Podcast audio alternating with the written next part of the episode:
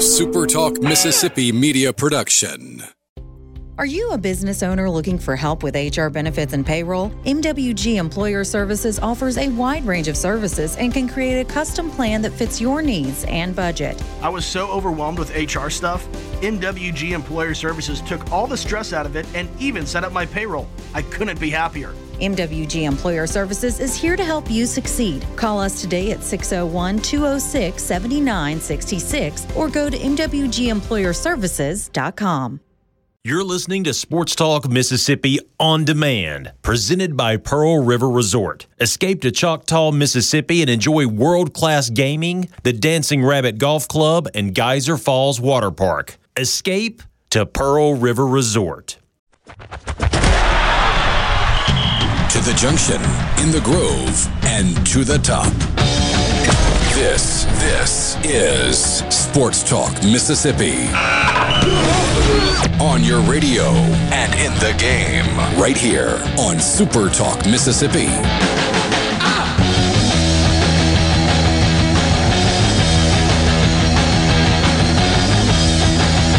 Thursday afternoon, Sports Talk Mississippi, streaming at supertalk.fm and at Supertalk TV. Coming to you as always from the Pearl River Resort Studios. Pearl River Resort, home of the sports book at the Golden Moon Casino. We are rolling into a big weekend of college football, and then it's the NFL. You got games coming on tonight, Tulsa and Memphis, where Memphis is a seven point favorite at home. Georgia Southern and Louisiana, where Louisiana is a three and a half point favorite at home. You want to get into the action for those games? You can do so at the sportsbook the Golden Moon Casino. Visit pearlriverresort.com for more information. Richard Cross, Brian Haydad, Michael Borky, thanks for being with us. You want to chat? You want to visit? You want to connect? C Spire text line. That sounded like an ad for like Bumble or something. You want to chat? You want to visit? You want to connect? Send us messages on the hotline. Yeah. Uh, not really what I had in mind. You got thoughts on football this weekend? Although our text line things? has gotten sexy a couple of times on accident. C Spire. Just swipe line. right. And we're right here. 601 879 4395. Want to give your business the edge? Get gigabit fiber internet from C Spire Business, backed by world class IT professionals who live where you do, right here in C Spire country. For more, online, cspire.com slash business. Glad we're all in a good mood today, boys. Dude, I'm pumped. Although, again, I, 15 seconds on this, and I won't make the audience suffer beyond. I watched a pretty incredible fourth quarter of basketball last night. Zion and Brandon Ingram versus DeMar oh, DeRozan oh, and Zach LaVine, man, th- those guys were cooking in the fourth quarter. It was awesome, like just high level shot making and playmaking, and and we won, which is why I'm happy about it. But that fourth quarter, college basketball cannot replicate until March and March is incredible. But I man, know, was, man, that Bellarmine Louisville game last night was kind of a big deal. Biggest win in school history for Bellarmine. Bellarmine or Bellarmine, Bellarmine, Bellarmine, I believe. Bellarmine. I thought it was Bellarmine, but okay. So you know, eh, you know where it is. Obviously, you know that they use Louisville's old arena. So Louisville builds a new Assembly arena. Hall. Yeah, they build a new arena. Is that right? Assembly Hall. No, that's where Indiana, Indiana plays. Yeah, that's Indiana. Either way, yeah, we we can Google it, I guess. But yeah, Louisville builds the Yum Center, and they move out of their old place, and in moves Bellarmine. Bellarmine makes the jump from D two to D one. Freedom Hall. Freedom Hall. Freedom. Two years ago, right? Isn't that when they freedom of up? assembly? It's all you know. Yeah. Either way, very very new Division One program in Louisville's old house, are using Louisville's old house, and they go and beat them. Seriously, that's like Mississippi College going to Starkville and winning. Really is. Yeah. Could you imagine so. what state fans would think or Ole Miss fans would think if Mississippi College makes the jump up to D1 basketball and a year later beats you? Ooh. It would be rough. It would be rough. But don't worry, we're going to have a great show today. I have a 58 point plan to make sure that our show is good. Number one, less Cross. Number two, more wrestling and soccer.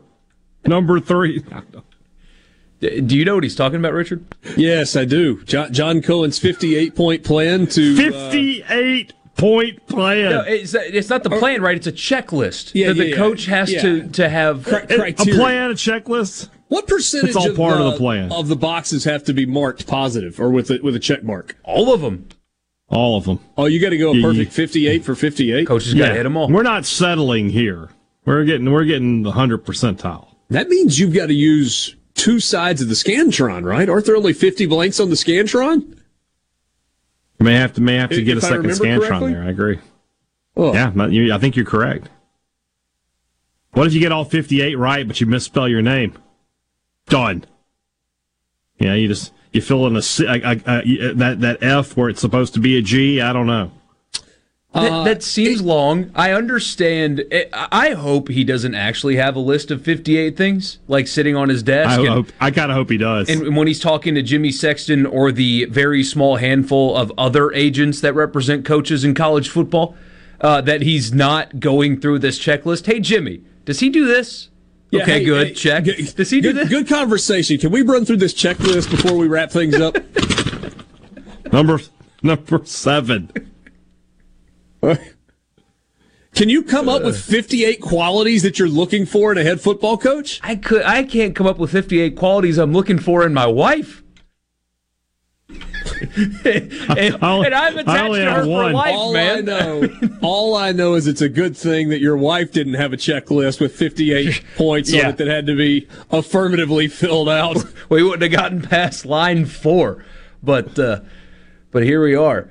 Um, that's it. That's not serious, right? Though, uh, like that's It's something serious.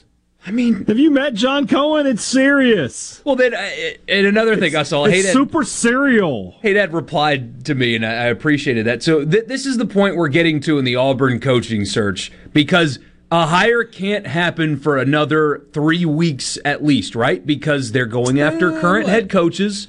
18 days? 18 days. So at the Yeah. earliest, the hire's being made in two and a half weeks because they're going after sitting coaches and they're not going to take other jobs while a season is currently going on. It doesn't happen.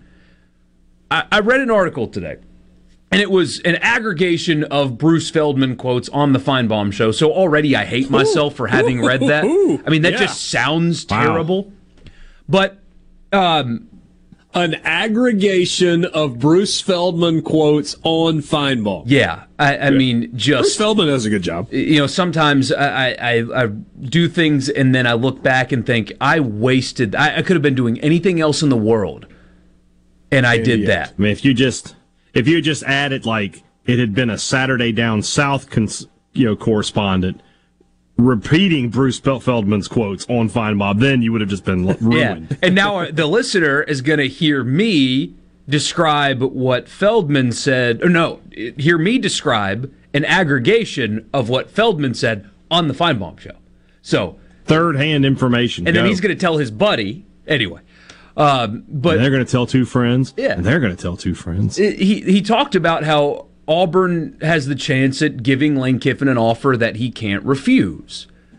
And before he mentioned money, he said the opportunity to work for John Cohen. And I thought, Bruce, what the are you talking about? Uh, what are you talking about? Is that like some high honor to go work for John Cohen? That Lane Kiffin sitting in his office talking to his agent, thinking, you know, I really love where I am, but John Cohen is at Auburn. I got to go work for him. A man with a 58 point checklist. I want to work for that guy. I mean, come on, just talk about money and and. Auburn has more recently been to a championship than Ole Miss. Okay, Th- that's all you have to say. if Auburn offers, they, if they do the Godfather contract, there's a chance he's gone. That's all you got to say because that's a realistic thing. Despite what some people think, money is a real thing. It's hard to turn down $100 million guaranteed or whatever. Okay, it's possible that that happens. So start and end there. Money. They could give him a Godfather contract that Ole Miss might not be able to match, and so it's a possibility. Not, well, you know, he really couldn't turn down the chance to work for John Cohen. I mean, Cohen has a sort of a raspy voice like like Don Corleone did. So, you know. Come on. Lane Kiffin. Come on. I'm glad you came here to meet with me on the day of my daughter's wedding. why why do people overcomplicate stuff? I mean, why? He's not taking the Auburn job because he really wants I, to work I, for I John laid Cohen. it out for you. I laid it out for you there. He's worked for a former football player. He currently works for a former basketball player. He wants to get a baseball player on his on his resume. Who played hockey in college? Who's there there next? Yeah. Any track stars? somebody somebody at Iowa or something. So there, there are lots of things out there that are entertaining, right, over the last 24 hours. You know, Borky, in, in chapter 326 of Brian Haydad so desperately wants to hate Lane Kiffin and yet he just can't. I present to you Lane Kiffin's Twitter feed from the last, I'll even give you 48 hours. So. What, what'd he say? But I'm just going to give you one after another because it's like the stream of consciousness, the different things, the rat poison, not rat poison, the goat fuel earlier in the week, a, a retweet of a sold out graphic for Ole Miss Alabama. The one that's gotten a ton of attention was the picture of the book sitting on the desk, The Leadership Secrets of Nick Saban, written by John Talty red marker just above the book, clearly going through the books and circling and underlining things along the way. Oh, wait, wait. What is that? What is that underneath the book? Alabama 2022 defensive call sheet. How did that paper get under there randomly underneath the, the picture? Next tweet, Juice Kiffin, retweeted by Lane Kiffin. Is Grandpa staying with us? Super Talk, Mississippi. Introducing to you Sports Talk, Mississippi.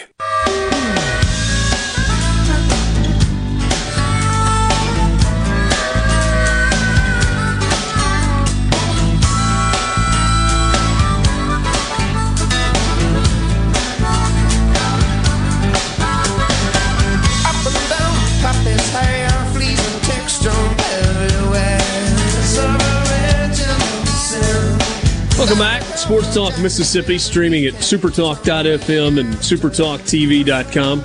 Tell you about Lane Kiffin's Twitter feed. I mean, it, it, hey, Dad, it's just all over the place.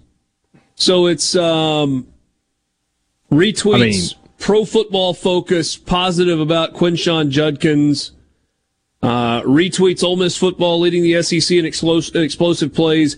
Then he no rat poisons a graphic showing that Ole Miss is number 11 in the country. Then he drops you the inspirational quote of the day. Then he makes fun of uh, Jonathan Hess on Twitter. And then he tags the three football programs, well, three of the four football programs in the SEC that have a dog mascot with a Juice for Heisman t-shirt. You think he just forgot about Texas A&M or he's just like tired of messing with them?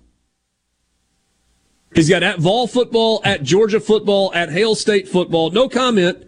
Just a picture of a Juice for Heisman t-shirt. I mean, it, it's funny you think this is kind of an out there and, you know, random Twitter feed. Let me direct you to at coach underscore leach. it's, it's fair. You talk about, uh, you want to talk about, you know, out there. Yeah. Although it's not terribly active anymore, is it? Nah, it's not as active. You- You'll just be sitting at home, especially with me being a little bit of a night owl. I'll just be sitting up about 11.30, 11.45, and you'll just see Coach Leach just tweeted something like, oh, it's some random meme. Like, okay. Hmm. Something caught his eye. Let's jump into some games. Let's jump into the games. David Cobb will join us in the next segment from CBS Sports. We'll talk with him about some of what's happening this weekend in and around the SEC. Lee Sterling will join us at 420. I really look forward to hearing what Lee Sterling has to say about some of these lines.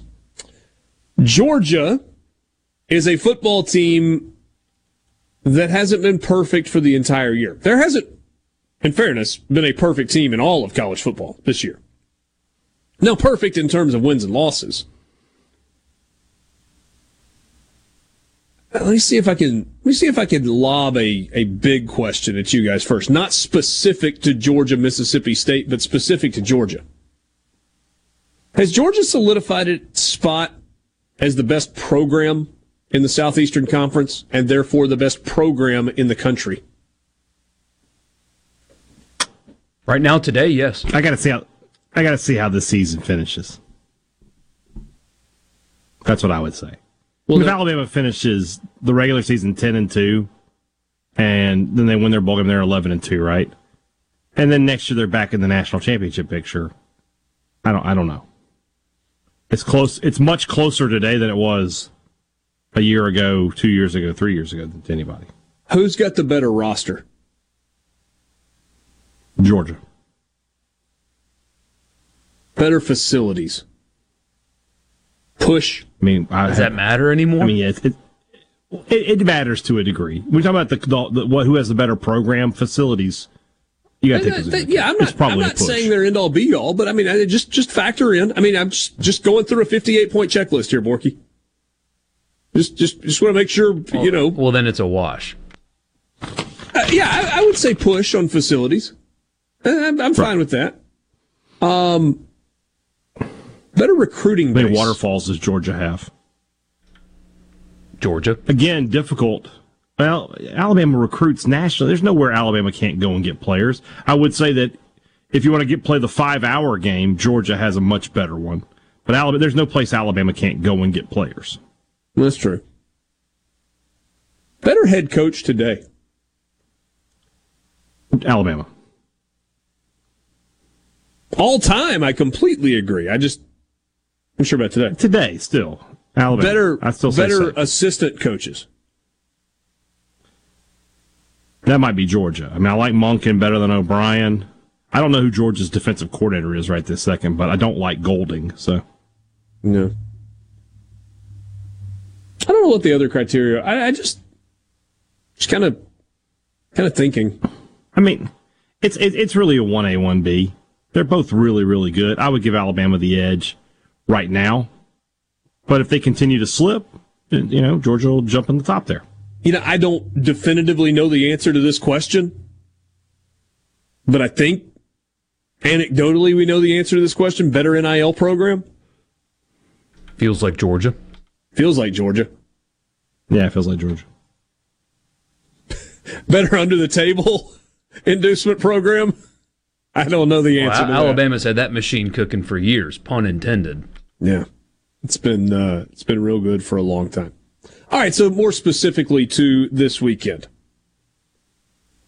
if we agree that perhaps Georgia has not been perfect, they've been really really good, but they haven't been perfect. What weaknesses do you identify, Hey Dan?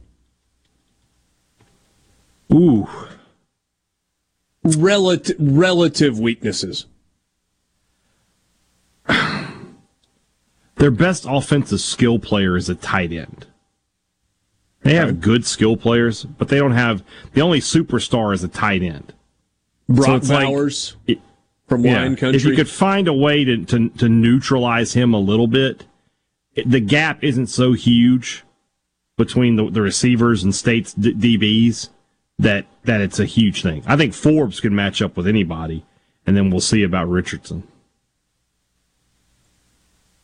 Borky, do you see a weakness? No, I'm not really. Okay, okay. So, so what is a relative weakness for Georgia?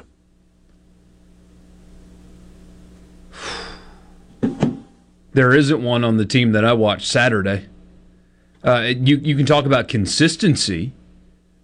That that might be one, but in terms of, you know, Stetson Bennett's been really really good, but eh, you know he's not a, a super high level ability quarterback. He's been very good for what Georgia has asked him to do, and he's doing it really well. Deep ball throwing, especially for him, is is pretty darn good. Honestly, just uh, measured up with anybody but he's not the most talented guy that, that State will see this season.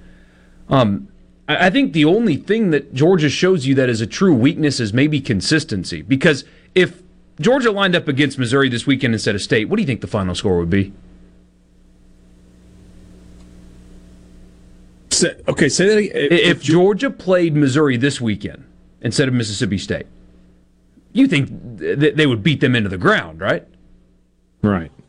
It didn't go down that way when they played, but Georgia's is a significantly better team than than Missouri.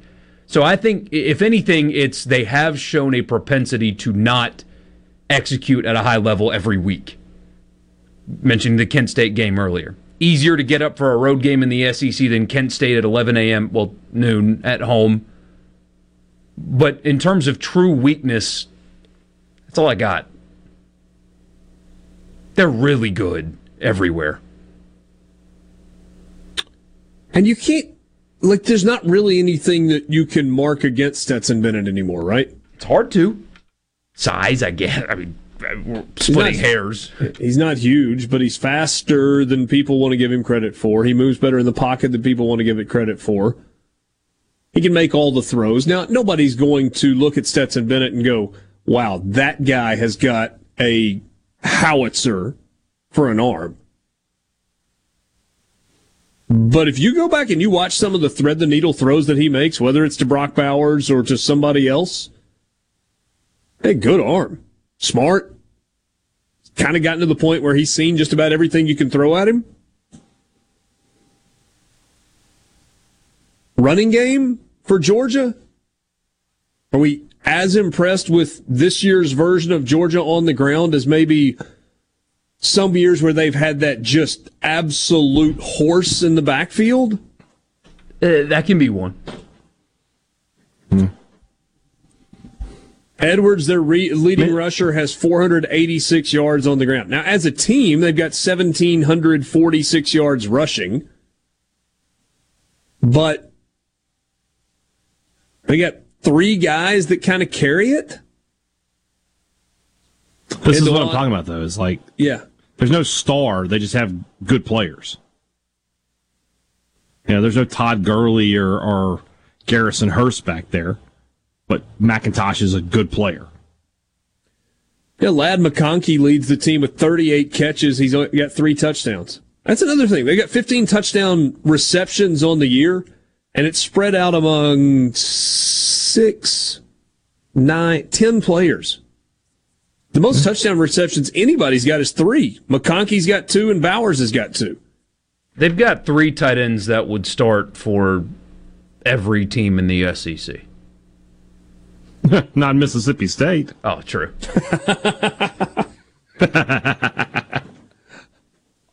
True or false? Brock Bowers enters the transfer portal and says, Coach Leach, I'm a tight end. I'd like to play for you. Mike Leach says, Sorry, we don't have tight ends here. True or false?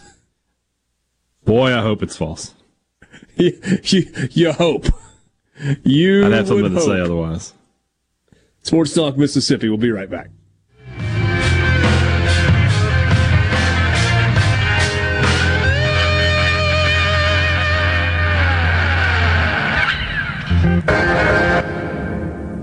Back to Sports Talk Mississippi Are you ready? on the Super Talk app, supertalk.fm, and always on your local Super Talk Mississippi station.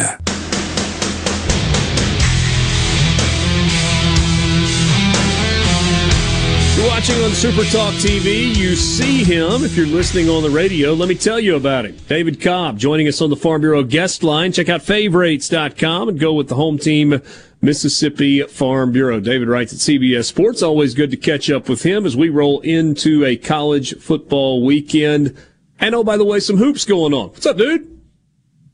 Hey, not much. It's that dual sports zone. So uh, I know you guys are in the same boat, but it's a busy time of year. Now you add in like holiday shopping and all the uh, family obligations of the next couple months. It's it's one of those times of year where you got to let something go. Like it's either like less time in the gym or uh, whatever your hobby is. Like whatever my hobby is, I, I I'm not I'm not interacting with it right now. Less time in the yeah, that's what Hey Dad and I were thinking too. We we both opted for less time in the gym this time of year, just because we got a lot going on, and uh, that that's going to be my excuse. Not sure what my excuse is going to be when things slow down, but I'll have another one at that point. Let's uh let's dive in, and I want to start in Fayetteville. I want you to tell me why Arkansas is only a three point underdog to LSU this Saturday. Tell me why. Yeah, it's the home field advantage. It feels to me like the, the betting markets haven't really figured out that LSU is good.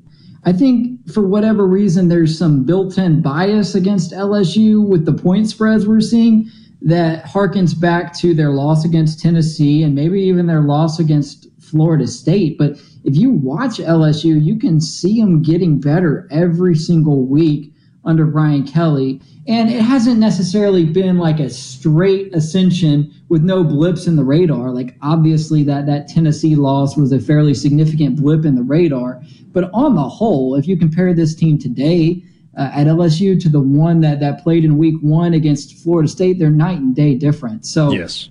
I, I don't totally understand it. I don't really feel great about Arkansas's defense it's just I guess maybe there's just some intangible factor there with the Razorbacks in terms of of the culture, the surprises they they tend to come up with that uh, has, has maybe driven that line down a little bit. But if LSU is close to the best version uh, of it that we've seen in the last month or so, then they, they win and, and they cover that spread without a whole lot of trouble.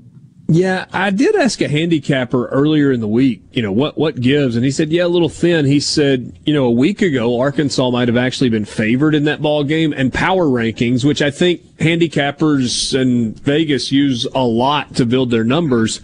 Uh, said the power rankings still think pretty highly of Arkansas. I, I don't understand why or understand how, uh, especially if KJ Jefferson is not healthy, and he's clearly not healthy right now.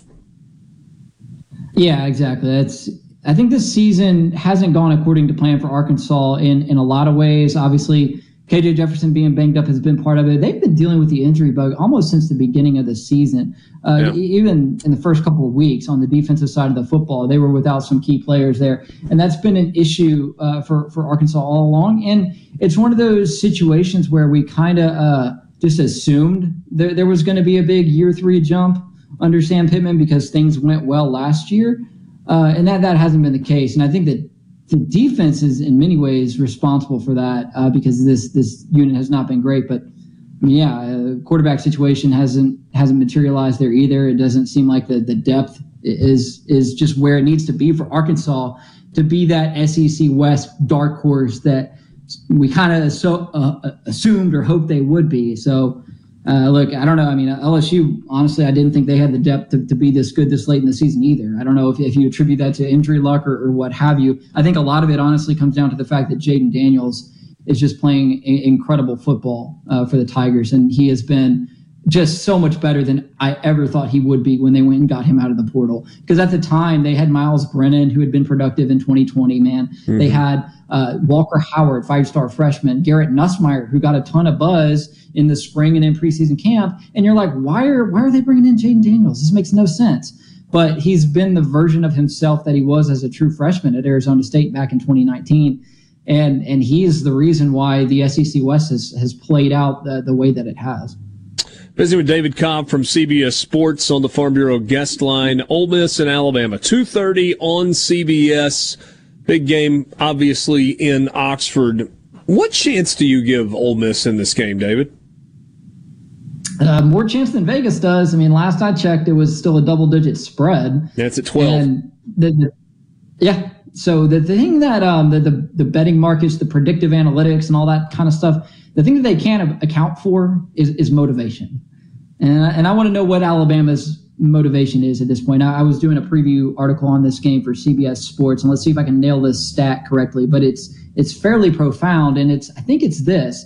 I don't think Alabama has had two losses while playing in a regular season game at any point in over a decade. So yeah, 2010 they, they was the last time I think.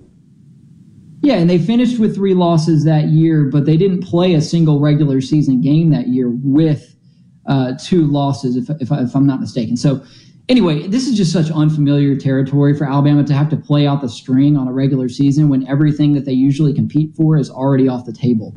And so I have questions about some of their key players and their, their buy in here. And Not not saying I've heard that, that these guys are out or looking to the NFL or whatever, but look at Will Anderson. We have him at number one on our CBS Sports NFL Draft prospect rankings.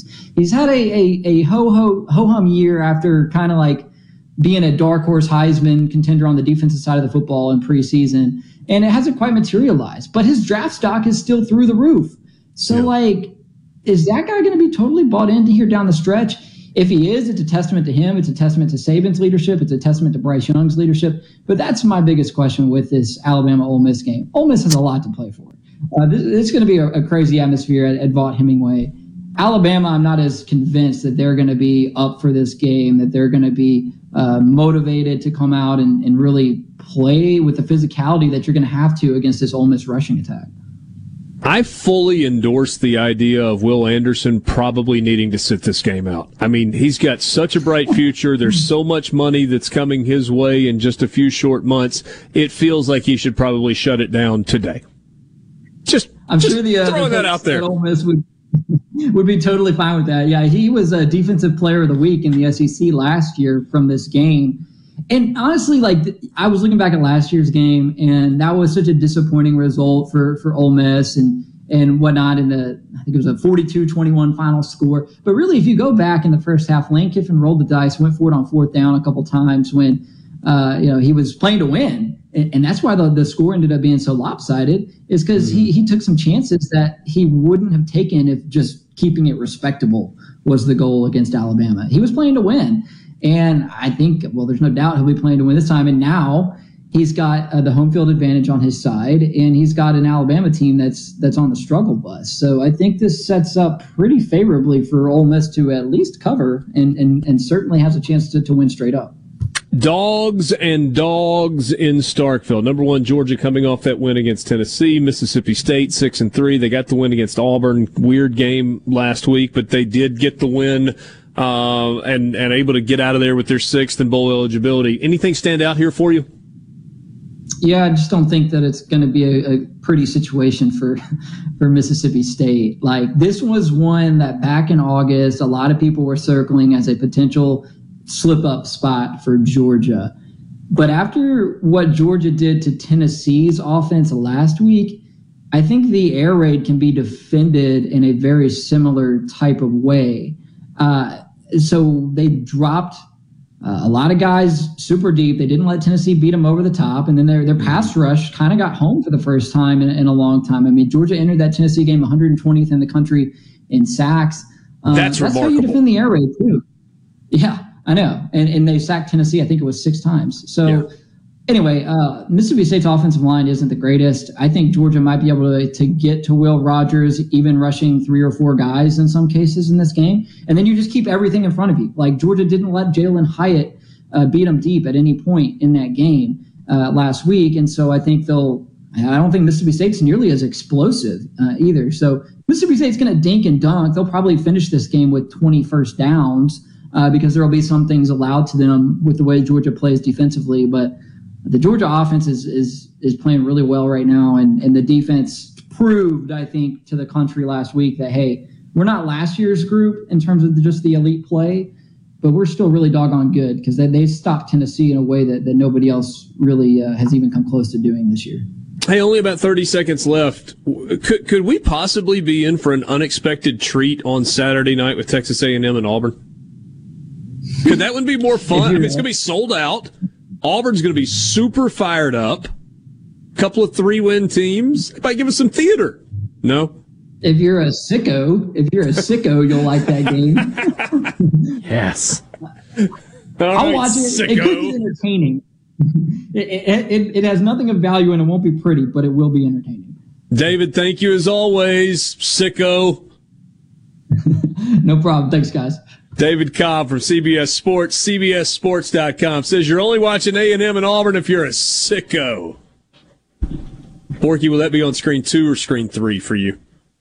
Uh, may not make a screen at all. Ooh. Ooh. Okay. Borky's not a sicko.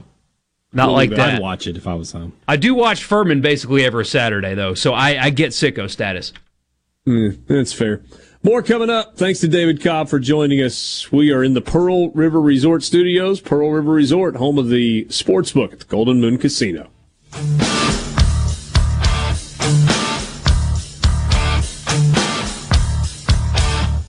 the friggin' wax out of your ears. Did you hear me? This is Sports Talk. Sports Talk. Mississippi. Woo! I say, sports fans. Now, here's more on Super Talk Mississippi.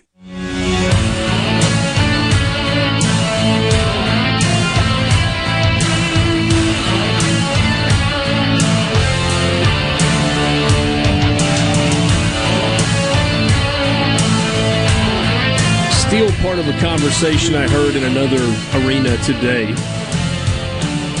Thinking about schematically what Georgia may try to do defensively against Mississippi State on Saturday night. And a flip it whatever they want is not an acceptable answer here. So David Cobb alluded to what they did with Tennessee. Now Tennessee is not an air raid offense. They air it out, but it's shot plays, big throws down the field. There's some air raid concepts in what Tennessee does, but it's a lot more big plays down the field. And yet Georgia, from a scheme standpoint, tried to funnel everything in, tried to keep everything in front. It's first time that Jalin Hyatt hasn't been able to beat teams deep all season long. And then kind of another comparison, hey Dad, is if we go back to the Alabama game against Mississippi State, they they did some drop eight stuff. They had some success with three down linemen, and then they would bring a fourth, but they kind of disguised where that fourth was coming from. It wasn't necessarily like, okay, linebacker walks up to the end and now it's a straight up four man front and boom. It was like disguise, extra guy comes from the outside. They bring an extra guy on the inside and, and had some success pressuring. What do you anticipate seeing from Georgia? something similar to what they did at Tennessee. Because the, the biggest issue with, with that was Georgia basically told Tennessee, we got better guys than you. We can go man on man and win. And, and if they can do that to Tennessee, they can certainly do that to Mississippi State. And, and one of the things that Rogers has really struggled with this year is sort of what you just described, right? When, when teams are disguising their pressure, and I get LSU did it really, really well in that game. And that's one of the big reasons State struggled when they are bringing pressure and, and they're not showing it pre-snap or anything like that, Rogers has huge problems with that. So I expect Smart and, as I discovered, their defensive coordinator is Will Muschamp. Yeah. So again, advantage Georgia. I expect them to have some some some schemes and some uh, some ideas to really throw Rogers off his game. How are we feeling about the weather on Saturday? Rain showers early in the day, but then sunshine in the afternoon. High of 52. Winds out of the north northwest at 10 to 15 miles an hour. Overnight low on Saturday night of 29. I'm glad I'm sitting indoors. The window will be open, but I'll be you know, more or less protected from the elements. Yeah. This this It's is gonna be cold. This is going to be unfair because I know the the marketing people work incredibly hard at what they do. I know where They- you're going. They they work really hard, and it's it's difficult to come up with new i- i- ideas and, and all that stuff. And it's a hard job, and I'm not knocking the people that are doing the job. It's difficult. The weather is not doing the stripe out any favors. No. No. Y- You're you're not going to get people wearing white either. when it's in the 30s. It's just it's not going to go down like. Whiteouts. Any anything you want when you want people to wear white, that has to be in your first few games of the season when it's Yeah. still hot. People have white polos and white t-shirts. Very few people have white jackets. And especially last week when the rain, who has a white rain jacket? I mean, I, I don't know anybody. So No. yeah, the stripe out this week, I just it's it's, it's just not going to happen. Those kind of things have to happen early in the season. I mean, your only hope is that half the stadium has white Mississippi State hoodies that they choose to Yeah. wear and then layer underneath them. And my guess is there aren't that many of those in that many closets. All right. So I also want to point out once again, I do it every year. If you're going to have a whiteout, the team should wear white. So I just want to say that. I generally agree with that. Yeah. They only did it. Did it once. They did Mullen's first year when they played LSU and made them wear purple, and then never again. Has State done the stripe out before? They have, and it's it's to say it's hit or miss would be pretty pretty generous. Yeah. There's some places that really get behind that. Oh yeah, we'll wear mm-hmm. whatever you tell us to wear, and they'll cooperate, and it looks really good. I mean, the checkerboard thing in Neyland is kind of cool. I think a sea of orange is kind of cool, also. I was pleasantly surprised with how the stripe out went in Oxford when they did that earlier this year. Yeah, the blue needs to be powder though. Those of you in the marketing department, agree again. I know your job is hard and you guys got to come up with a bunch of ideas and sometimes you miss. It happens.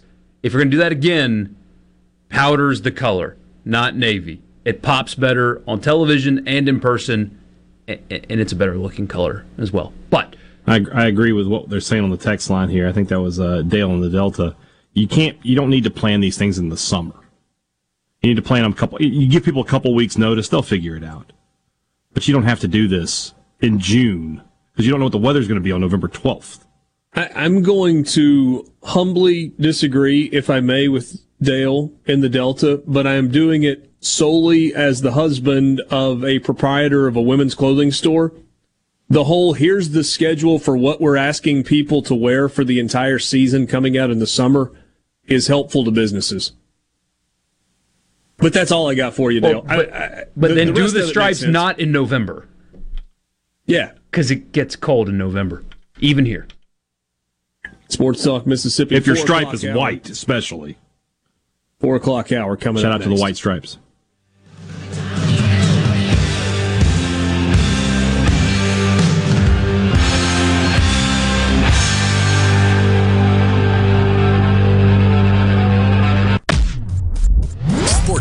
Mississippi, your new home for exclusive sports coverage here in the Magnolia State. Let me put it to you this way. Right here on Super Talk Mississippi.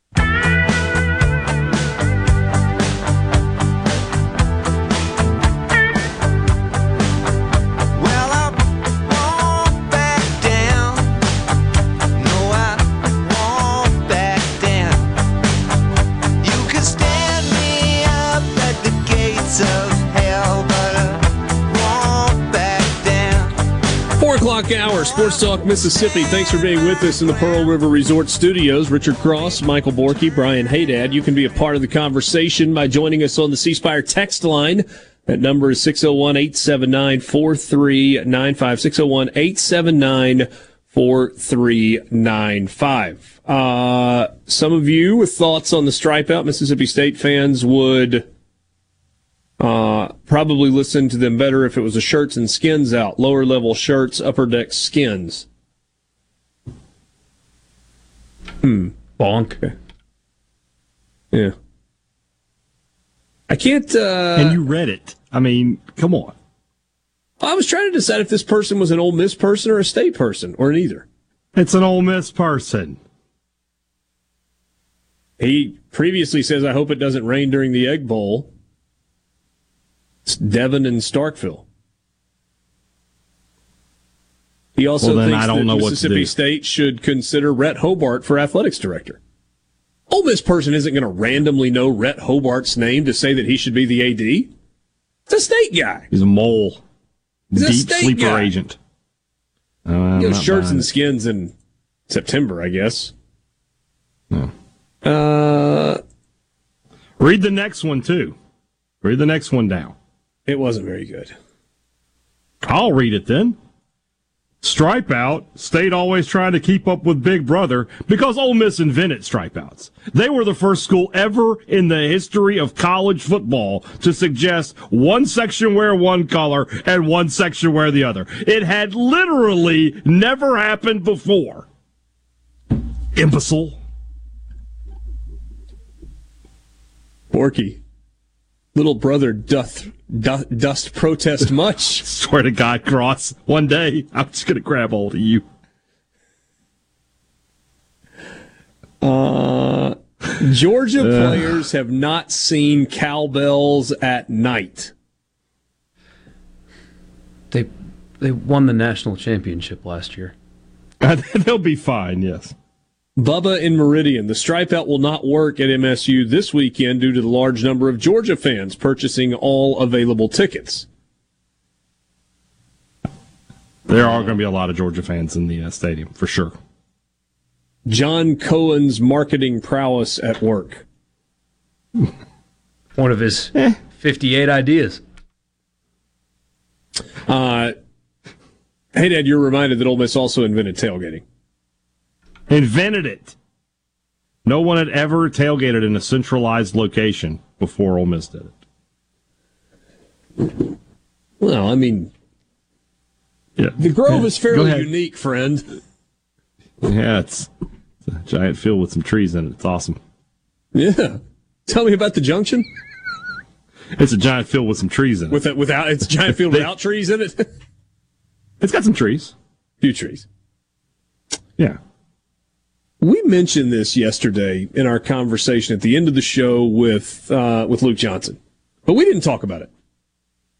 And I, I, don't- know how much conversation this merits, but but uh, I'm curious what you guys think about this. So Will Hall talking about the transfer portal and the quarterback position in particular. Kind of a long quote.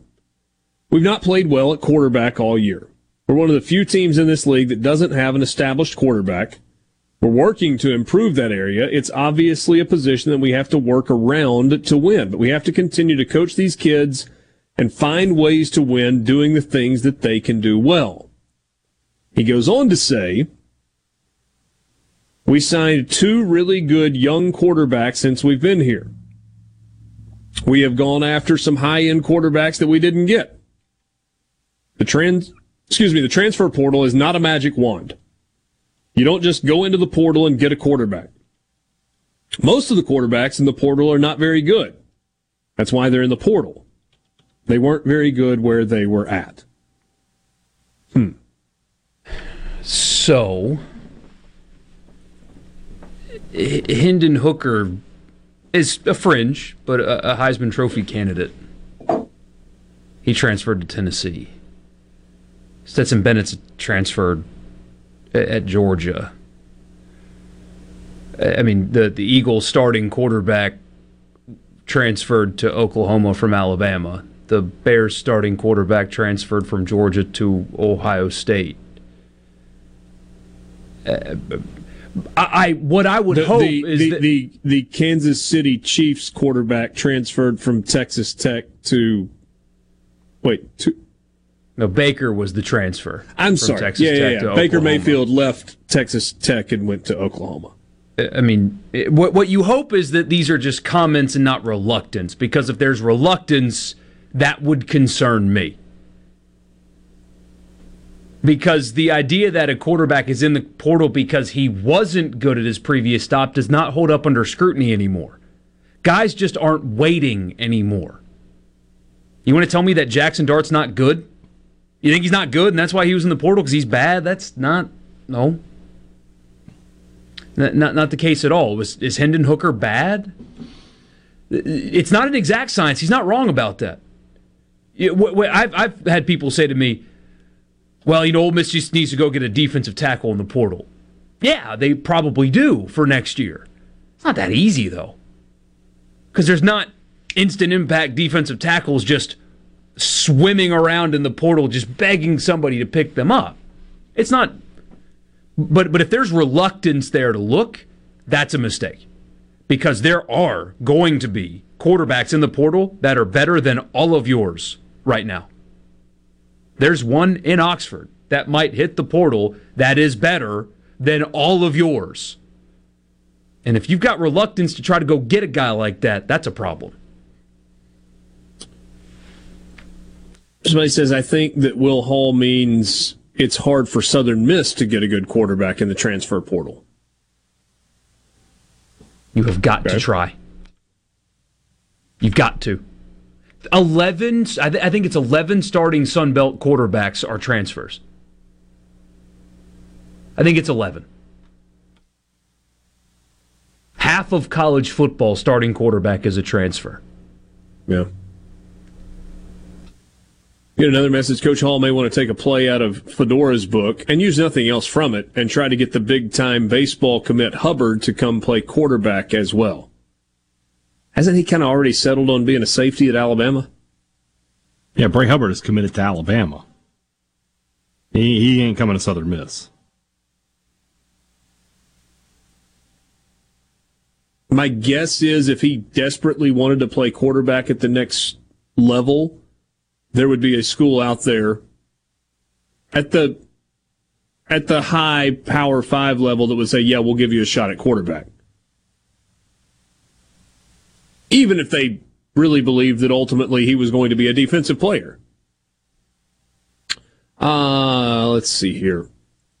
The great college athletes into the portal know where they're going. Okay, so yeah, this was a series. They entered the portal knowing that's where they were going. You don't have great quarterbacks just sitting in the portal wondering where they could end up. That's not true. That that happens sometimes, but that's not exclusive. Cam Ward took what five visits? He didn't know where he was going. Honestly, he thought he was going to get better than Washington State. Mm-hmm. That's not that's not exclusively true. Some guys do that. Absolutely. Some guys do that. Uh, Jackson Dart, to use a local example, he didn't hit the portal knowing he was going to Ole Miss. No, he was recruited hard by By- multiple places. Three different schools at least. KJ Costello took visits to Mississippi State and to Washington, and I think he had another one scheduled when he decided to commit to state. Western Kentucky, their quarterback has thrown for a million yards. He was at D2 West Florida last year. Southern Miss can get a quarterback. It's another message on the C Spire text line. Yep. Yeah. And I mean, it's again, maybe like he was just Sylvester saying. Croom saying there's. Yeah, it's not like Sylvester Croom saying you can get a wide receiver on any street corner in Miami, but there are quarterbacks in the portal. Quality, good college quarterbacks. Yeah. It just can't be reluctance. It- it- sometimes coaches just say things and they don't really mean it, they're just talking. But if if that is reluctance to, to look and to try, that that's a mistake.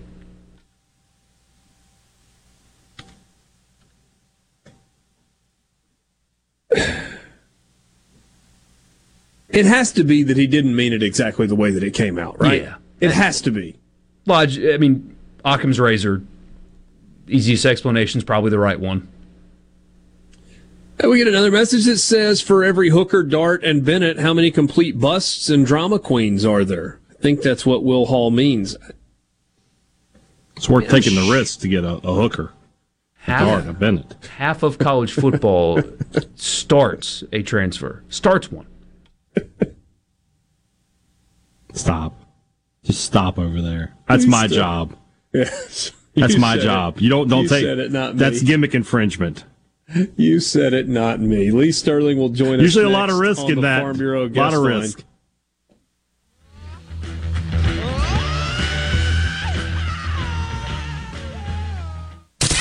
Nothing brings people together and forms a lasting bond like Sports. Sports Talk Mississippi. Covering your favorite teams like no one else. On the Supertalk app, supertalk.fm, and on your local Supertalk Mississippi radio station. Try to be best, cause you're only a man, and a man's got to learn to take it. Try to believe, though the going gets rough, that you gotta hang tough. Sometimes Borky plays music and it just takes me straight back to my childhood. Try and you succeed. Come on, Daniel-san! Still haven't seen it. Sports Talk Mississippi with you, streaming at supertalk.fm and Supertalk TV. Thanks for being with us. As always, time to go to the Farm Bureau guest line. Check out favorites.com and go with the home team, Mississippi Farm Bureau. Lee Sterling, can, can you believe that Michael Borky has never seen The Karate Kid? What? True story. Yeah. L- let me guess. He hasn't seen Fast Times at Ridgemont High too. I have seen that. Okay. Okay. The Karate Kid. I mean, I could understand if you're not watching the series, you know, on on TV, but Cobra Kai. Karate. yeah, I mean, that's that's a, that's a top ten, you know, historic film. Yeah. Put him in a body bag. Sorry. uh, all right, Lee. I am going straight to the game that I don't understand. I've asked the question a hundred times this week. You probably know which one I'm going to ask you about. How is LSU only a three, now three and a half point favorite against Arkansas in Fayetteville on Saturday? I see it the way you do. I, I, I don't get it. Now, I watch this Arkansas defense, and Sam Pittman, who does a great job with what he has, his linebackers and defensive backs are just not good enough. So they have pulled some upsets early in the year, uh, each of his three years, but uh, you know, after game four, I mean, they are who who we think that they are, and this LSU team is hot. Their quarterback's hot. I don't go against hot quarterbacks. That's one of my Ten Commandments. I like LSU thirty-five twenty-four. 35 24 that's 11 that certainly covers the three three and a half as that number has finally moved just a little bit this week uh, tennessee coming off a loss they were physically dominated by georgia last week it's first time all season long that we've seen that and now they got missouri coming into town missouri with a head coach that just got a contract extension going to make over $6 million a year good for eli drinkwitz despite being under 500 in his overall record in uh, in Columbia.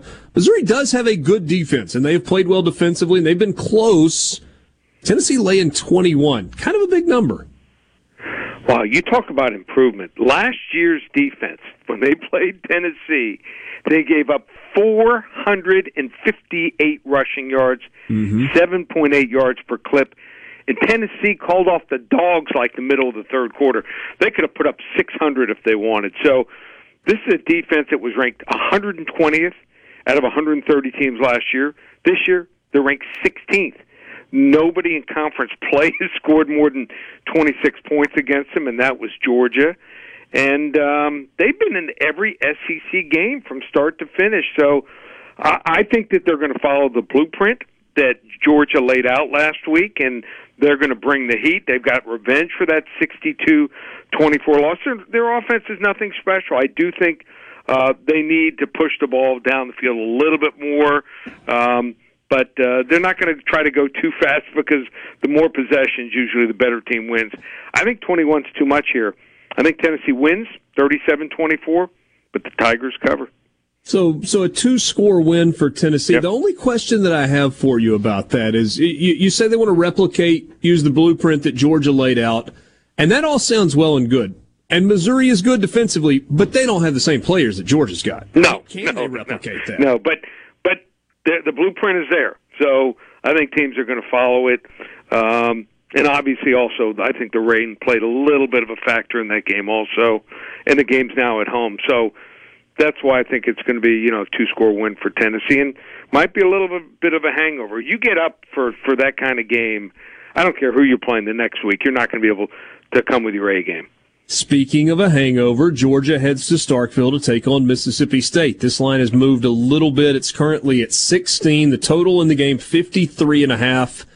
Georgia has seemingly rounded into form. They, they had the, the clunker against Missouri where they managed to get the win. They didn't play great against Kent State earlier in the year. But for the last month or six weeks, they seem to be clicking on all cylinders. Talk to me about the dogs and the dogs in Starkville. They they're playing. they they should have won that game by a wider margin. I mean, they dominated that game. But remember, here, um, I, I don't think this team is as good as last year's version. I don't think it's even close here. And remember the first. Do you remember the game when they played two years ago? Mike Leach's first year, these two teams squared off. I do. Yep, thirty to twenty-four.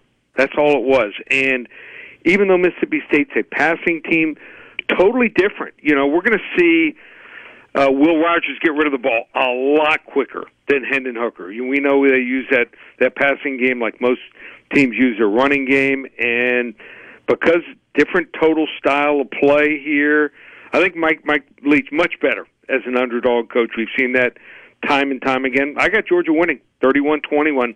I'm taking uh, the points here. Really? Yep.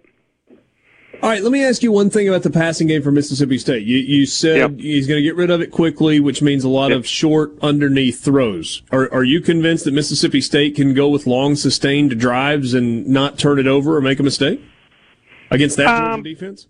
They'll probably have two turnovers, but you know if they have three or four, they're done. but uh, if they have one or less, I think we might have a ball game. So uh, you want to frustrate Georgia, you you got to change it up. You know, you got to you gotta you can't just keep throwing underneath. You got to do some different some scissors routes. You've got to you know do some some pump and goes. You got to uh, you know use some routes that that that you don't normally show up. Uh, in, in on the film, you got to do some crossing routes, which they don't do as much of down the field. But you know, uh, Mike Leach loves to play as a dog here. All right. 230 CBS, Alabama and Ole Miss at Vaught Hemingway and Oxford Crimson Tide, obviously playing with two losses. There have been a million stories written this week about how long it's been since Alabama has been completely out of contention at this point of the season for the postseason in terms of playing for a national championship. Yep. Bama is a 12 point favorite. Yeah, and, and a lot of people like Ole Miss in this game, but remember, if Ole Miss falls behind by double digits, Lane Kiffin's going for it almost every fourth down. He's playing to win the game, not cover, and I think that's important when you look at these two teams matching up. What have the Crimson Tide done here against this Ole Miss defense the last six years? Well, they scored 48, 66, 62, 59, 63, and 42 points. So I, I think Jackson Dart's going to have to play a great game. I think he's going to have to run more than normal. And Alabama, we said it, you know, from from early in the season, this is not the same team, but their two losses were by a total of four points to what I feel is top five opponents, both on the road. Um, Ole Miss, one opponent they played, that's a top team. LSU, they lost by 25 points. I think Alabama plays their best game of the season. They win and cover 42-20. So that was not particularly close in your mind. Do you have any concerns about motivation issues for Alabama, given that they? Oh, absolutely. I mean, we saw. You know, you go back to when when Alabama's out of it, or they're in a bowl game. I think they played Utah once. Was it Utah once in a bowl? Didn't even show up. Um, you know, anything can happen, but if I was a player, I'd be motivated with, with Nick Saban as my coach uh, to play hard every week. You know, sometimes you know they just run into a team that that plays at a at a high level, and I think that's what they they faced when they played Tennessee and also uh, in the game last week against LSU. All right, Lee, tell us what's happening at Paramount Sports. Okay, so had another winning week. We did lose our our best bet, uh, 50 unit play.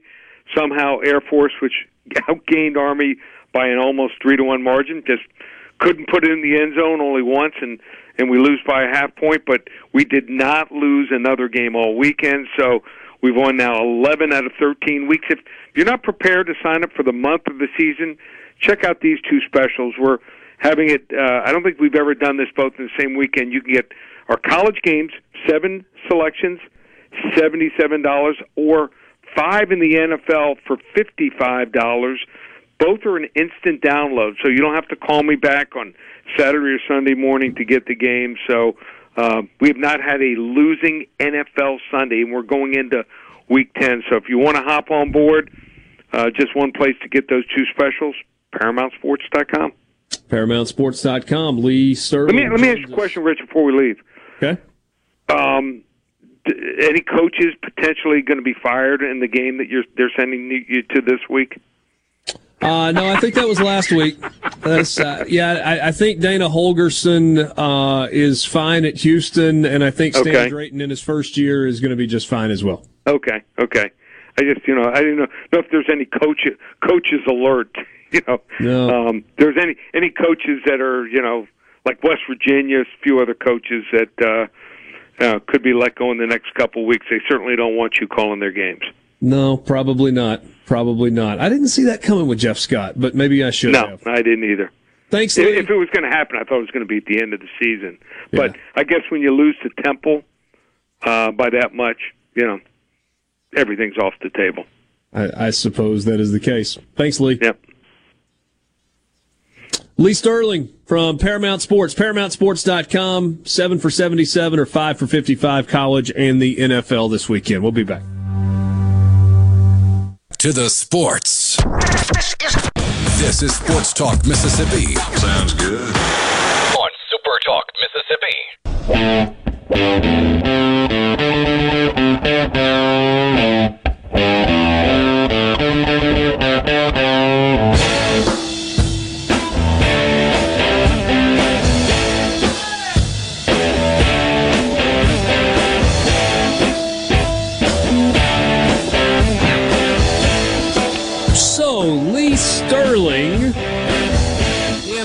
agreed that the LSU Arkansas line's kind of wonky.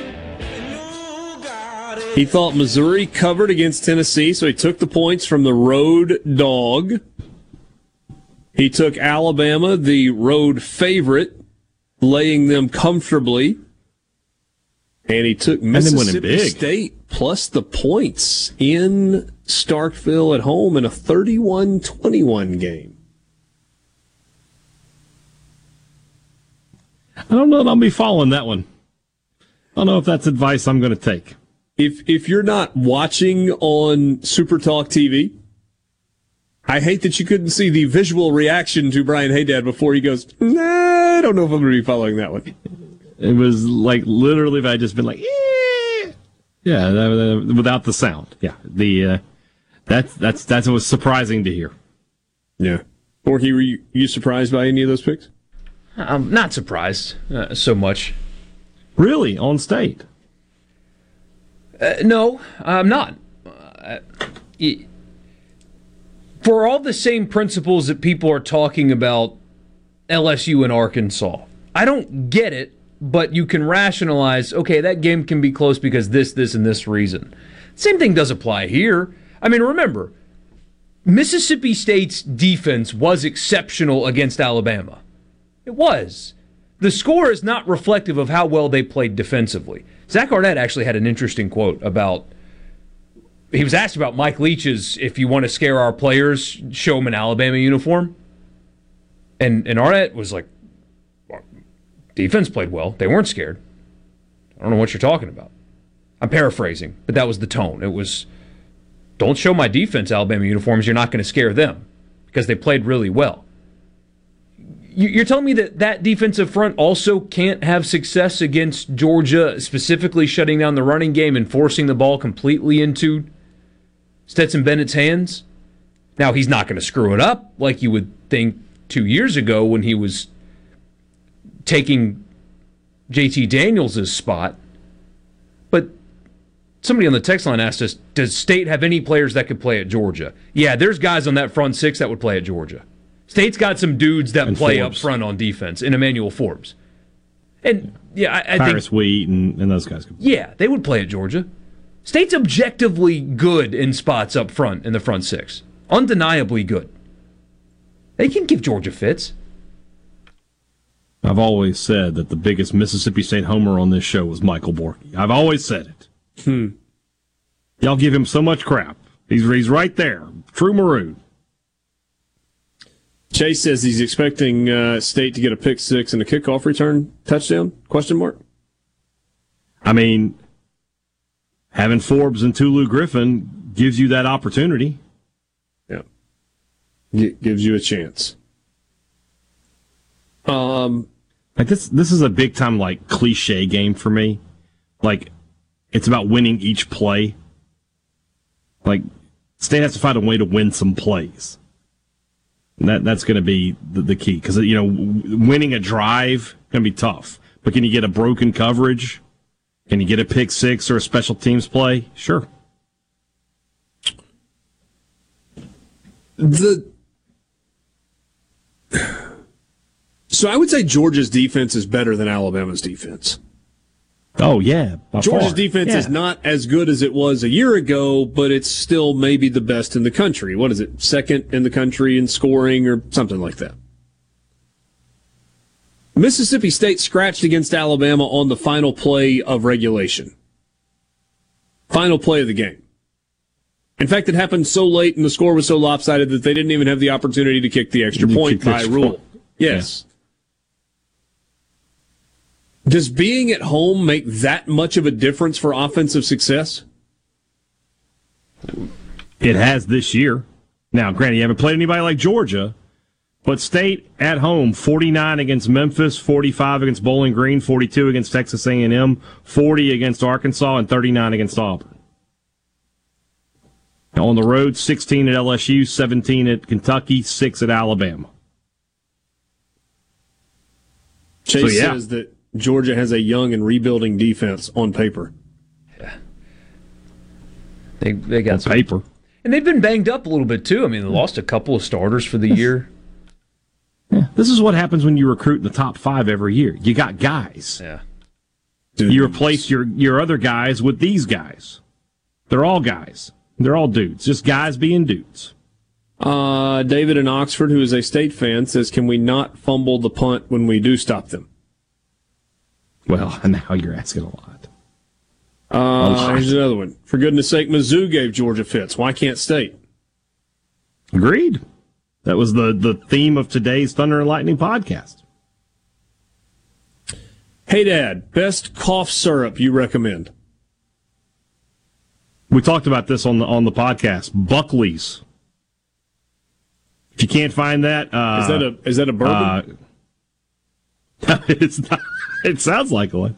Uh, if it's not that, the Coricidin extra strength is very good. Delsym is good too. I'm a cough syrup, syrup. What what you are to bourbon, I am to cough syrup. I am a connoisseur of it. Uh, Mike Leach can't go for it inside his own 40 like he did against Alabama. I don't necessarily agree with that.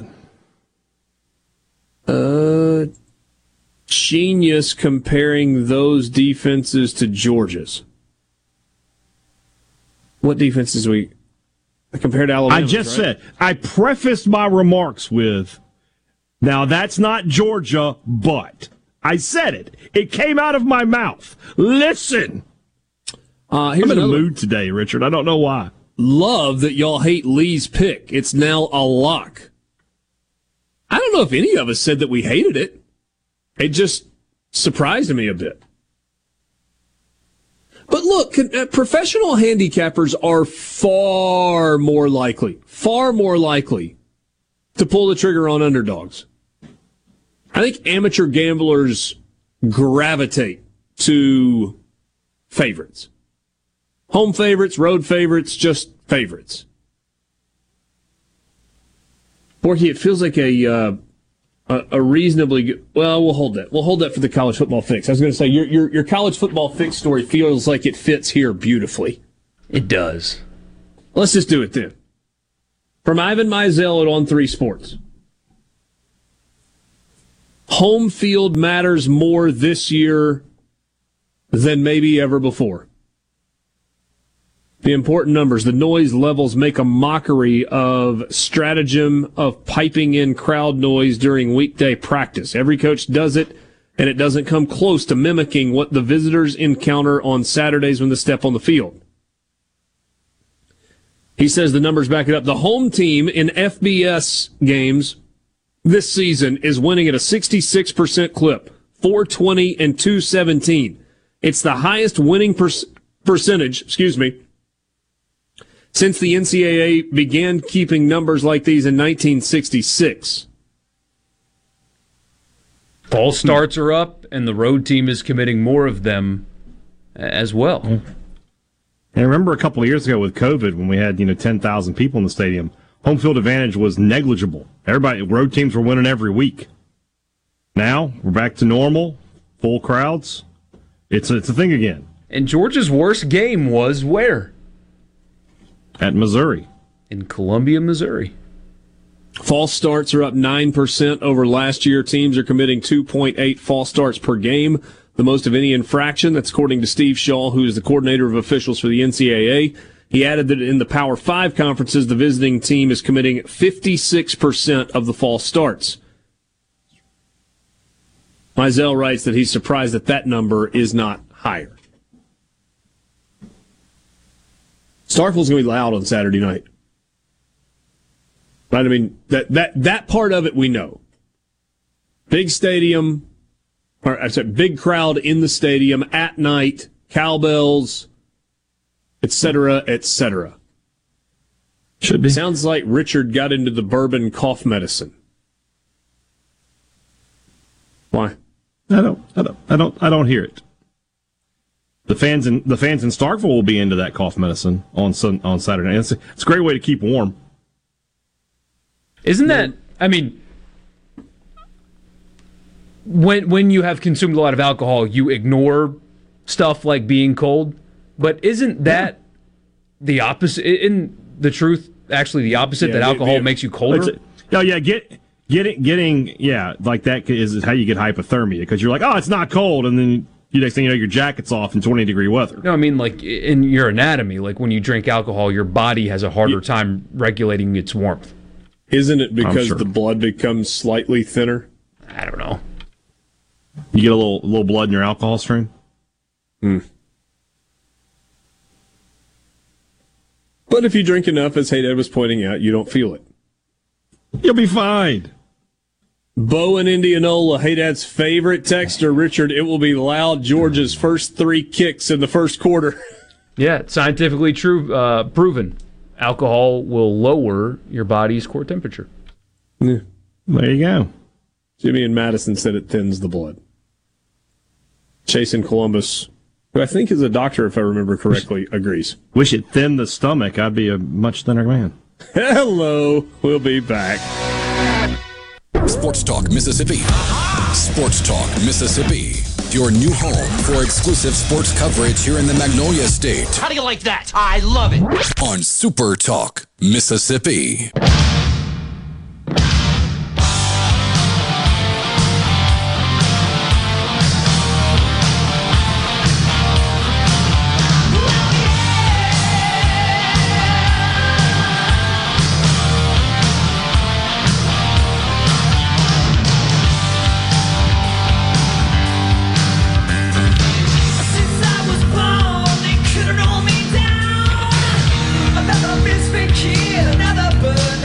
Welcome back. Sports Talk Mississippi, streaming at supertalk.fm and Supertalk TV. Borky Richard's just a huge Skid Row guy. He just he was going to let that run. He knew who that was. Are you glad That's that I let right. Let it go for a bit? I did, man. I love that song.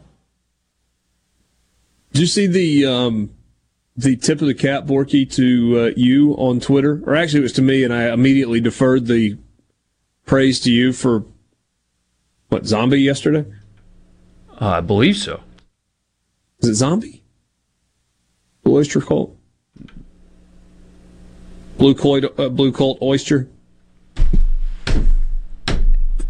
What? What are we doing here? Zombies the Zombies, cranberries. the cranberries. and it's blue, blue oyster cult. Don't That's fear what the I said reaper. first, wasn't it? You said zombie, which is the cranberries. I couldn't remember the name of the song. I remembered the group. May she Don't Fear rest the in Reaper peace. One of the more unique vocalists in, in rock music. I mean, outstanding. I got a funny story about one of her songs. I'll tell you when we go to the break. Hold on a minute. Shout out. Oh, it was Godzilla, not Zombie. Okay. Those are two different uh, fantasy creatures. Godzilla is a giant lizard. Zombies are dead people come back from the dead. It was Godzilla. David sent a message shouting me out for playing that song, and I said Michael Borky is our maestro of music. I had nothing to do with that. But I'm glad that I could create another opportunity for us to laugh at me. That's that's, that's Uh, what hey, I'm here for. That's what makes the show magic. That's that's what I'm here for. Uh, CC in Senatobia, whoever it is that hasn't seen the Karate Kid, why? Just watch it. That's actually disturbing. That's from CC in Senatobia. Disturbing. Just to have it. Pull a clockwork orange on you and just like pry your eyelids open and watch it. Do you see? Shaq Bully says saying Mississippi State's defense played well against Alabama is a half truth. The second half, Saban was putting backups in, as he does in every game when there is no chance the other team can come back. Is that why Something his he has always done? Uh, Heisman Trophy winning quarterback with an injured shoulder played the entire game? Because In the whole game. because Saban was putting in backups and taking his foot off the gas. That's why he risked further injury on his again Heisman Trophy winning quarterback who was hurt in that game. Yeah, Yes. y- y- y'all. Shaq Bully, this, this doesn't really make much sense to me. Once again, Michael Borky has stand for Mississippi State twice today. Hey, I'll I'll do that any day as long as it's the truth, right? Uh, it's You could, incredible. you could be Slim Shady for uh, for Halloween one year. You just gotta gotta brighten up a little bit. But other than that, Yeah, shave my head. It's Yeah. it's incredible that two people can watch the exact same thing and come away with two completely different takes on it. You see it with your own eyes and have two completely opposite opinions of what happened. The objective truth, and it's interpreted in completely different ways. It's like earlier, a guy on the text line, Richard, thought that I was calling you a liar about the transfer quarterbacks already knowing where they're going. I didn't call Oh. Richard a liar. If he was, I wasn't listening anyway. True. But you were reading a, a, a message from a listener. No, no, I saw that. I just ignored and it. I, and I called the listener. I, I said he was incorrect, but that's not Ugh. lying. Uh, Anyway, Man, I love cinnamon rolls. good. Had some for breakfast yesterday. Ooh, they're so delicious. Yeah. What's your favorite kind? Oh, just I, you know what? I'm so basic, man. Just pop them out of the tube. Pillsbury su- cinnamon rolls, delicious. Takes me Oh, back no. to being a kid. I believe that's the correct answer. I believe that the Pillsbury cinnamon rolls are the best cinnamon rolls. There you go. Did John Cohen have to buy that orange tie, or you think he already owned it? He had to buy that, or or whoever their George Sherman is gave it to him. One of the two. Hmm. One of his 58 He's got different to be ties. pleased to have purged all the maroon from his closet. I mean, it's not even a shot at Mississippi State. I mean, it's just like, oh wow, I can wear a blue suit now. Life is good. Uh, I just wear, get an orange polo with an SEC logo on it instead of a maroon one. Yeah, yeah, I suppose. Sports Talk Mississippi is brought to you in part by Genteel Apparel. You can find them online at genteelapparel.com. Is that your 58 point plan that you were shaking there? 58 point plan. Yeah, we I- I didn't still got acknowledge right it, here. earlier. We got a great text that maybe John Cohen's 58 point plan is what Jimbo Fisher's holding on the sidelines.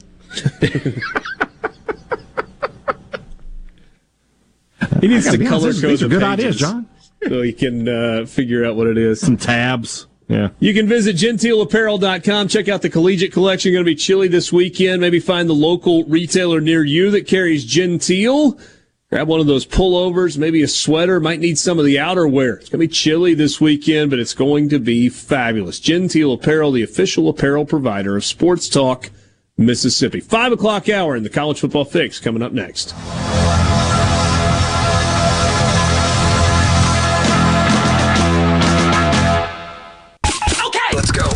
Junction, in the grove, and to the top. Don't hurt yourself. Sports Talk Mississippi. On Super Talk Mississippi.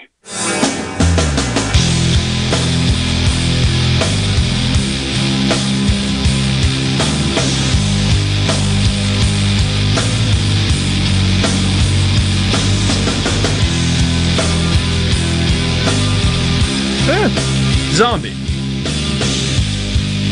I knew that.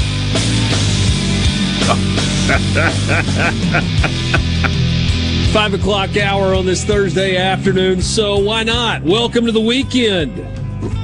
Good to be with you, Richard Cross. Thursdays during football season, especially with big home games, that counts as welcome to the weekend. I'll take it. Let's do it. We can start on Thursday. I'll take it. But we've got to wait until tomorrow for a Food Friday. But you know what? You don't have to wait Oh, yeah. for it. You don't have to wait in to get uh, wait to get your pick six in. The Polks Pick Six is live on supertalk.fm slash Polks. Pick the six games this weekend. Give us the tiebreaker score, some contact information, and boom, you're done. You are entered for a chance to win sausage.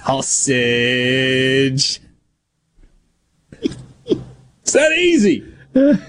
Somebody is going to hmm. win a prize pack of Polk's meat products, a six pack of them. You take two minutes, and really that's if you're moving slow, and you can be entered to win as well. Supertalk.fm slash Polks to enter the Polks Pick Six. If you want to be a part of the conversation, you can join us on the C Spire text line at 601 879 4395. Want to give your business the edge? Get gigabit fiber internet from C Spire, backed by world class IT professionals who live where you do, right here in C Spire country. cspire.com slash business online. Coming to you from the Pearl River Resort Studios. It's time right now for the college football fix.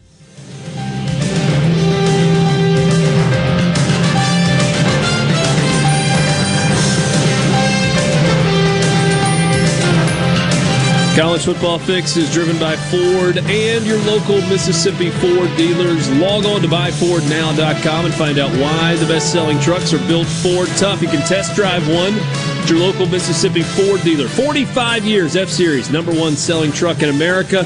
Test drive the F 150 today. So, we started the show, or early in the show, we kind of talked about Mississippi State and their matchup with Georgia. Talk a little more specificity about Ole Miss and Alabama, not just the line or kind of what the crowd's going to be like or whatever. Give me an area first that you think Ole Miss can have success. Ooh, that's a, a better way to phrase it because I thought you were going to say where Alabama is vulnerable, and so I'm going to cheat and I'm going to answer that question. I think one of their weaknesses is offensive line. I think that this is compared to other Alabamas, not their best unit. Uh, they give up pressure, a lot of pressure on Young. They don't exactly run the football as well as you're accustomed to an Alabama team running. The question, though, is can Ole Miss exploit that perceived weakness? Because we can talk about vulnerabilities with Alabama all day, but they're only vulnerabilities if you can exploit them. And to me, that's the, the key to the game. I, I don't think it's Ole Miss's running backs. I don't think it's Jackson Dart. I don't even think it's Ole Miss's offensive line. It's can Ole Miss in the front, whatever you want to call it, front five, front six, front seven, however they line up, can they control the line of scrimmage and get pressure? Because if that answer is no, this game's going to look like 2020. Alabama's going to score at will if you can't get pressure on Bryce Young, even a banged up version of him. That's the X factor circled twice, underlined twice. If Ole Miss can't get pressure, they're going to lose the football game. I think that's the first part of the equation. But the second part of equation of the equation I'm not putting words in your mouth. I'm just kind of adding on to what you said. When you get home, you got to finish. Yeah. Now, pressure for the sake of pressure to make Bryce Young feel uncomfortable, that's great. That's not pressure for the sake of pressure. Pressure coming that causes Bryce Young to feel uncomfortable and make throws that he doesn't want to make or have to make the throw sooner than he wants to make it, that's one thing. I guess the point I'm making is you can't bring pressure up the middle without something also coming from the outside and allow Bryce Young to get to the outside and pick up 25 yards on second and 17. Or get to the outside, buy more time, you're still chasing, it allows a, a route to develop down the field and he hits a big play. Because goodness knows Bryce Young has the ability to do that. We saw him do his best Gumby impersonation against Texas earlier this year, where he just kind of went dead leg, dump down the player from Texas. All he had to do was break down and tackle him for a sack, and the game was over, and he couldn't do it, and boom, Bryce Young makes a play. Did it last week against LSU. Should have been a sack, broke away, ended up throwing a touchdown pass. Completely agree with you on getting pressure on Bryce Young. But it can't be just like initial pressure that you then allow him to escape and go make a play. And Ole Miss is at times this year have gotten into the backfield, gotten a paw on a guy, and he's escaped and made plays. Happened in the Auburn game. Can't have that happen here. I'm curious to see how they approach that. I, wonder if you know maybe they'll have a spy, whether it's somebody like Tennyson or, or Coleman or whoever.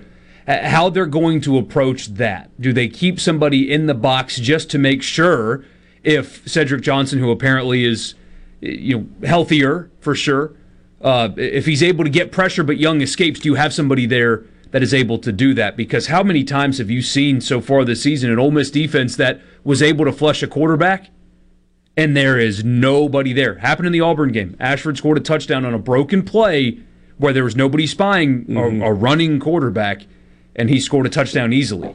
If you're going to do best that, spy? I mean, LSU used Harold Perkins Jr. a lot, and you know he might be the best equipped player in college football to handle that assignment. Who do you use for that if you're Ole Miss? Is it Otis Reese? maybe a combination to throw them different looks, but Tennyson's shown the ability at times to do that. I, I think I could be wrong. The coaches will probably tell me I'm wrong. I think Coleman is your best athlete there. But is he healthy? You would think after the bye week, but yeah, he's on the list of and, and, and yeah, two Corey dozen Coleman was- players that have been hurt. He he was kind of the other guy that I was thinking about, and Athletic has, has certainly made some plays. Hey, Dad, y- you've watched both of these teams. Where's an area that you think Ole Miss can have some success? Well, we've talked so much this week about Alabama and their motivation and are they into the game. And Ole Miss is the king of scoring on the first drive and making you look really silly when they do it. Big holes in the running game, wide open receivers. I mean, and really the first quarter is, is that's Ole Miss's time, right? They get out to a huge lead and then whatever happens from there kind of happens.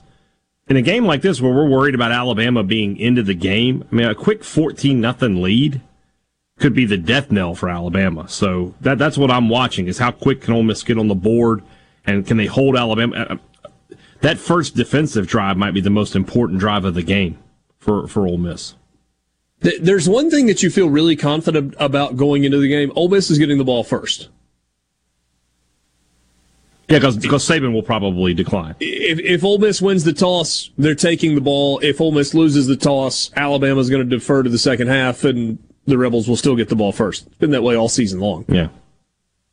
Sa- Saban would be wise to to change his philosophy and maybe get the ball first. Yeah. Don't know that he will. Don't don't know that he will. Um.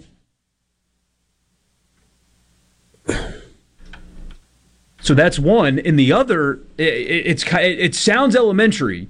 You got to make fewer mistakes. Well, that's the key to basically every football game. But Alabama, especially, has a propensity to shoot themselves in the foot. One of the most penalized teams in America, especially on the road. Uh, So, Ole Miss can't match that. It- it- you, you have, there are so many things that have to go their way if they're going to want to compete in this game. I mean, there's a reason it's a 12 point line. It's Nick Saban's Alabama, all that stuff. I mean, there, there's a reason that all of those things are what they are. So if they find themselves doing that again and you match it, you're taking an opportunity away from yourself. They're going to make mistakes. They've shown it. So if you are clean, which is the key to every game, I know, but you. Hmm. But it's especially important this week because they will in the secondary, and it's not just it's not just penalties. How many blown assignments did Alabama secondary have in the Tennessee game, for example? How many blown assignments did they have defensively in the LSU game? It's not just penalties where they'll screw up. They'll screw up on assignments as well, responsibilities, that kind of thing. That's your college football fix, driven by Ford and your local Mississippi Ford dealers. More coming up on Sports Talk Mississippi in the Pearl River Resort Studios right after this. You took me all night long.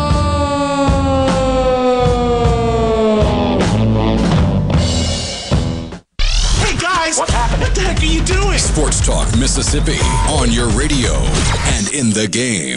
Sports Talk Mississippi.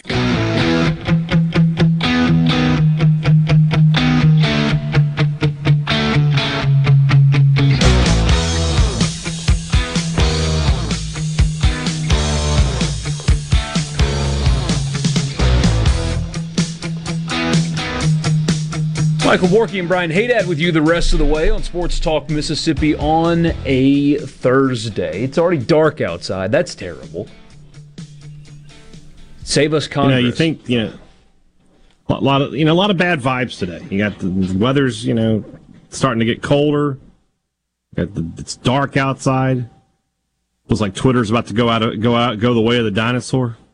Yeah, what's go? But just up when with you thought it, well, just when you thought it couldn't get any worse, We have Falcons and Panthers tonight on Thursday Night Football. Isn't it supposed to be raining like crazy there too tonight? Oh, it's just going to be so bad. I think that's. We need the Panthers. So what's going on with that game, Twitter? I mean, you know, somebody paid forty-four billion dollars for an app that doesn't make money. That's that's what happened. But he knew it doesn't make money. I've, yeah, well, you know, I don't know what to tell you. I, I can't I can't help you beyond that what I just said. Have you? Somebody asked me if I was going to do Twitter Blue, and I'm like, oh God, no. What do you think God, no. Rex Chapman is thinking right now? What's he going to do with his life? I was thinking There about that. I was like, man, if, if. Kenny Chesney. if Twitter goes away, I don't have to like. What am I doing in the press box at that point? Nothing. I can just stay home. I'm staying home. Tank it, Elon. You know nobody Let's get out of makes here. you do that. Right? Like you don't have to do that. Oh, I didn't. I don't. I do, but I feel like the way I've, I'm I'm set up now. I feel like it's almost expected of me, not from Super Talk, but from like the people who follow. me. Yeah, the the people need it. So they need my insight. It's it's it's, it's invaluable. I guess. Well, instead, well, I would say instead they're not happening during the game, but I would say instead you can just watch the World Cup. But that's the day after the Egg Bowl, That's the day after. the England game. You know, All right, so all- Richard's gone. Yeah, our, our thoughts on the on the roster. for all the crap that that we give you about watching soccer, uh, people are going to be frustrated with uh, with me for the first forty five minutes of the day after the Egg Bowl show.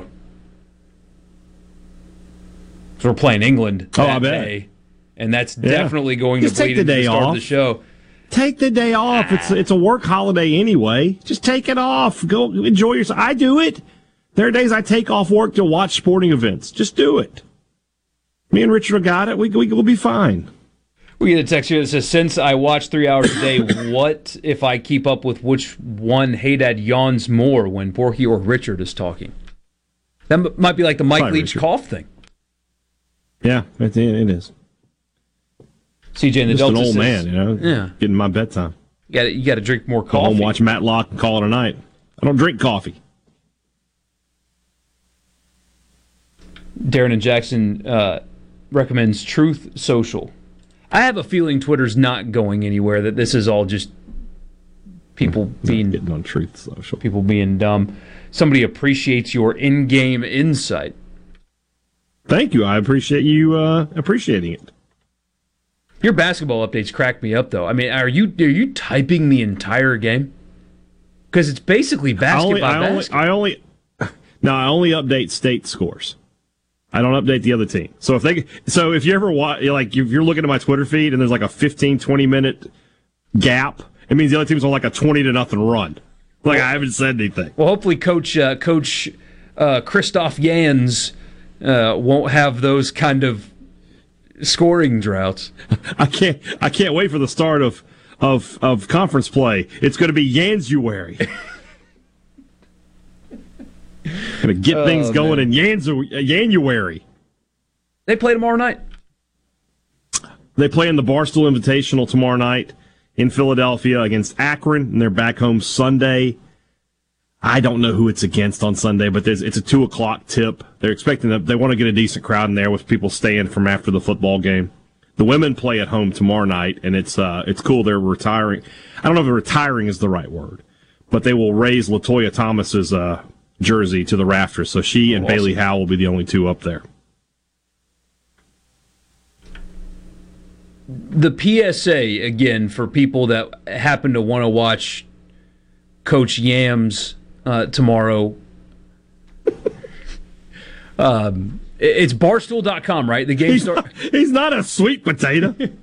It- it's whatever Barstool's website is. They'll have, and I'll tweet out, assuming Twitter doesn't blow up between now and then. Uh, I'll tweet out a link once I have it. But yeah, you'll have to. I, I keep bringing this up on every platform that I'm on. There is no SEC network or you watch ESPN for this game. You will have to view it via Barstool's uh, streaming uh, channels, which may or may not cost you money. I'm not sure at this time. Darren and Jackson, you need to meet this guy. He says, I have a friend from Columbus who thinks Hey Dad hung the moon for some reason. He calls the show the Hey Dad and the Boys Show. Well, I appreciate that. Why couldn't it be, you know, I got a friend who's a supermodel who who thinks that. I don't know what, you know. barstoolsports.tv and you think it's free, it is free. You're not going to have to pay for, for watching that game. It's Okay. Not, it's not like that. That's great. Great. Uh, have we seen That- the visitor saves me a lot of accommodations at the. World Cup? Yeah. So they have Are they bad? they have 30,000 so the, the the players are are staying in hotels that would shock you how awesome they are. I mean, you know, Oh, that part of the world, yeah. The the luxury stuff is awesome. the but they have a a little makeshift city for 60,000 visitors. So you don't have if you're going to the games, you don't have to stay here, but these are accommodations if you could not afford or get in one of these swanky hotels that they have. Um, it's shipping containers. 30,000 shipping containers that do have plumbing so so you can use the bathroom. Um, Thank God for that. yeah, so 60,000 people, two per shipping container, in this makeshift shipping container little city that they that they built just for the World Cup. There's uh, tarp. What's, what's the temp over there right now? And it's still gotta be still in the 90s, right? Something like that. Yeah, it's still like brutally hot. And Is there- apparently the sun is so bright that if you don't wear sunglasses, like you can actually damage your eyes. Is there AC in these? Uh, I assume that they've got something. like a fan or something? They, have got something, but they're shipping containers.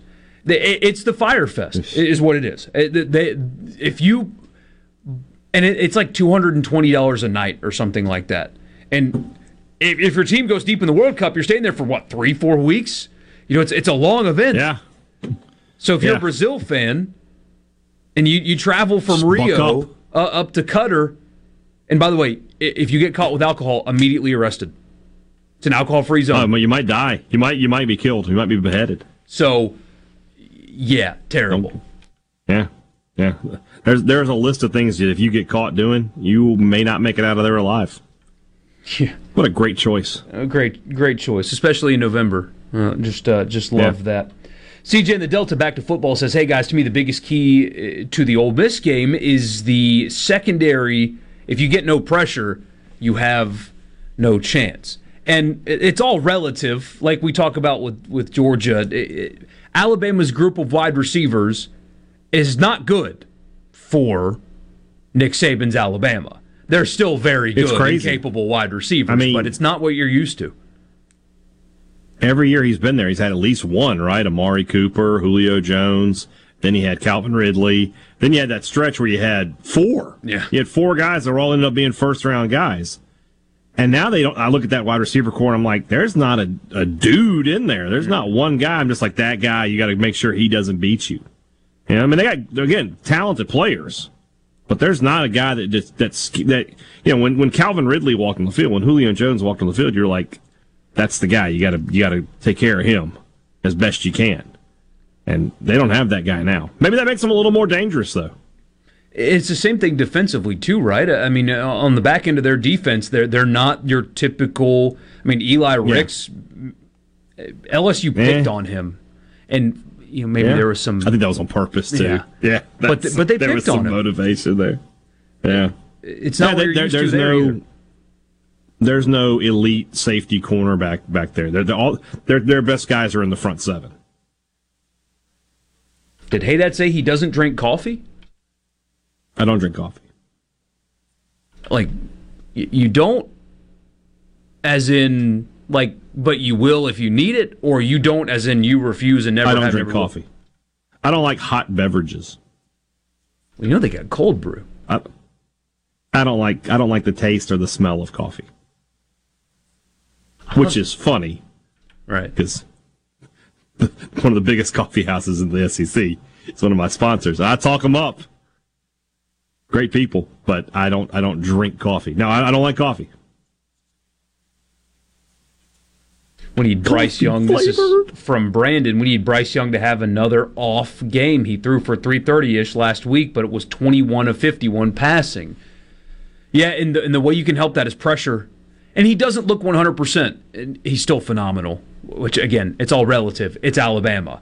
Uh, bad for Alabama is still good for 99.9% of college football.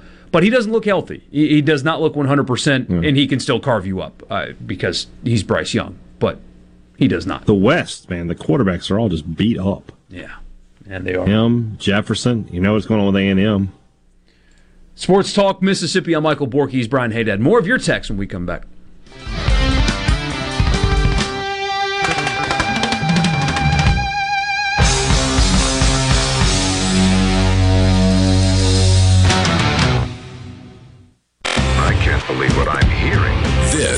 Is Sports Talk Mississippi, right here on Super Talk Mississippi.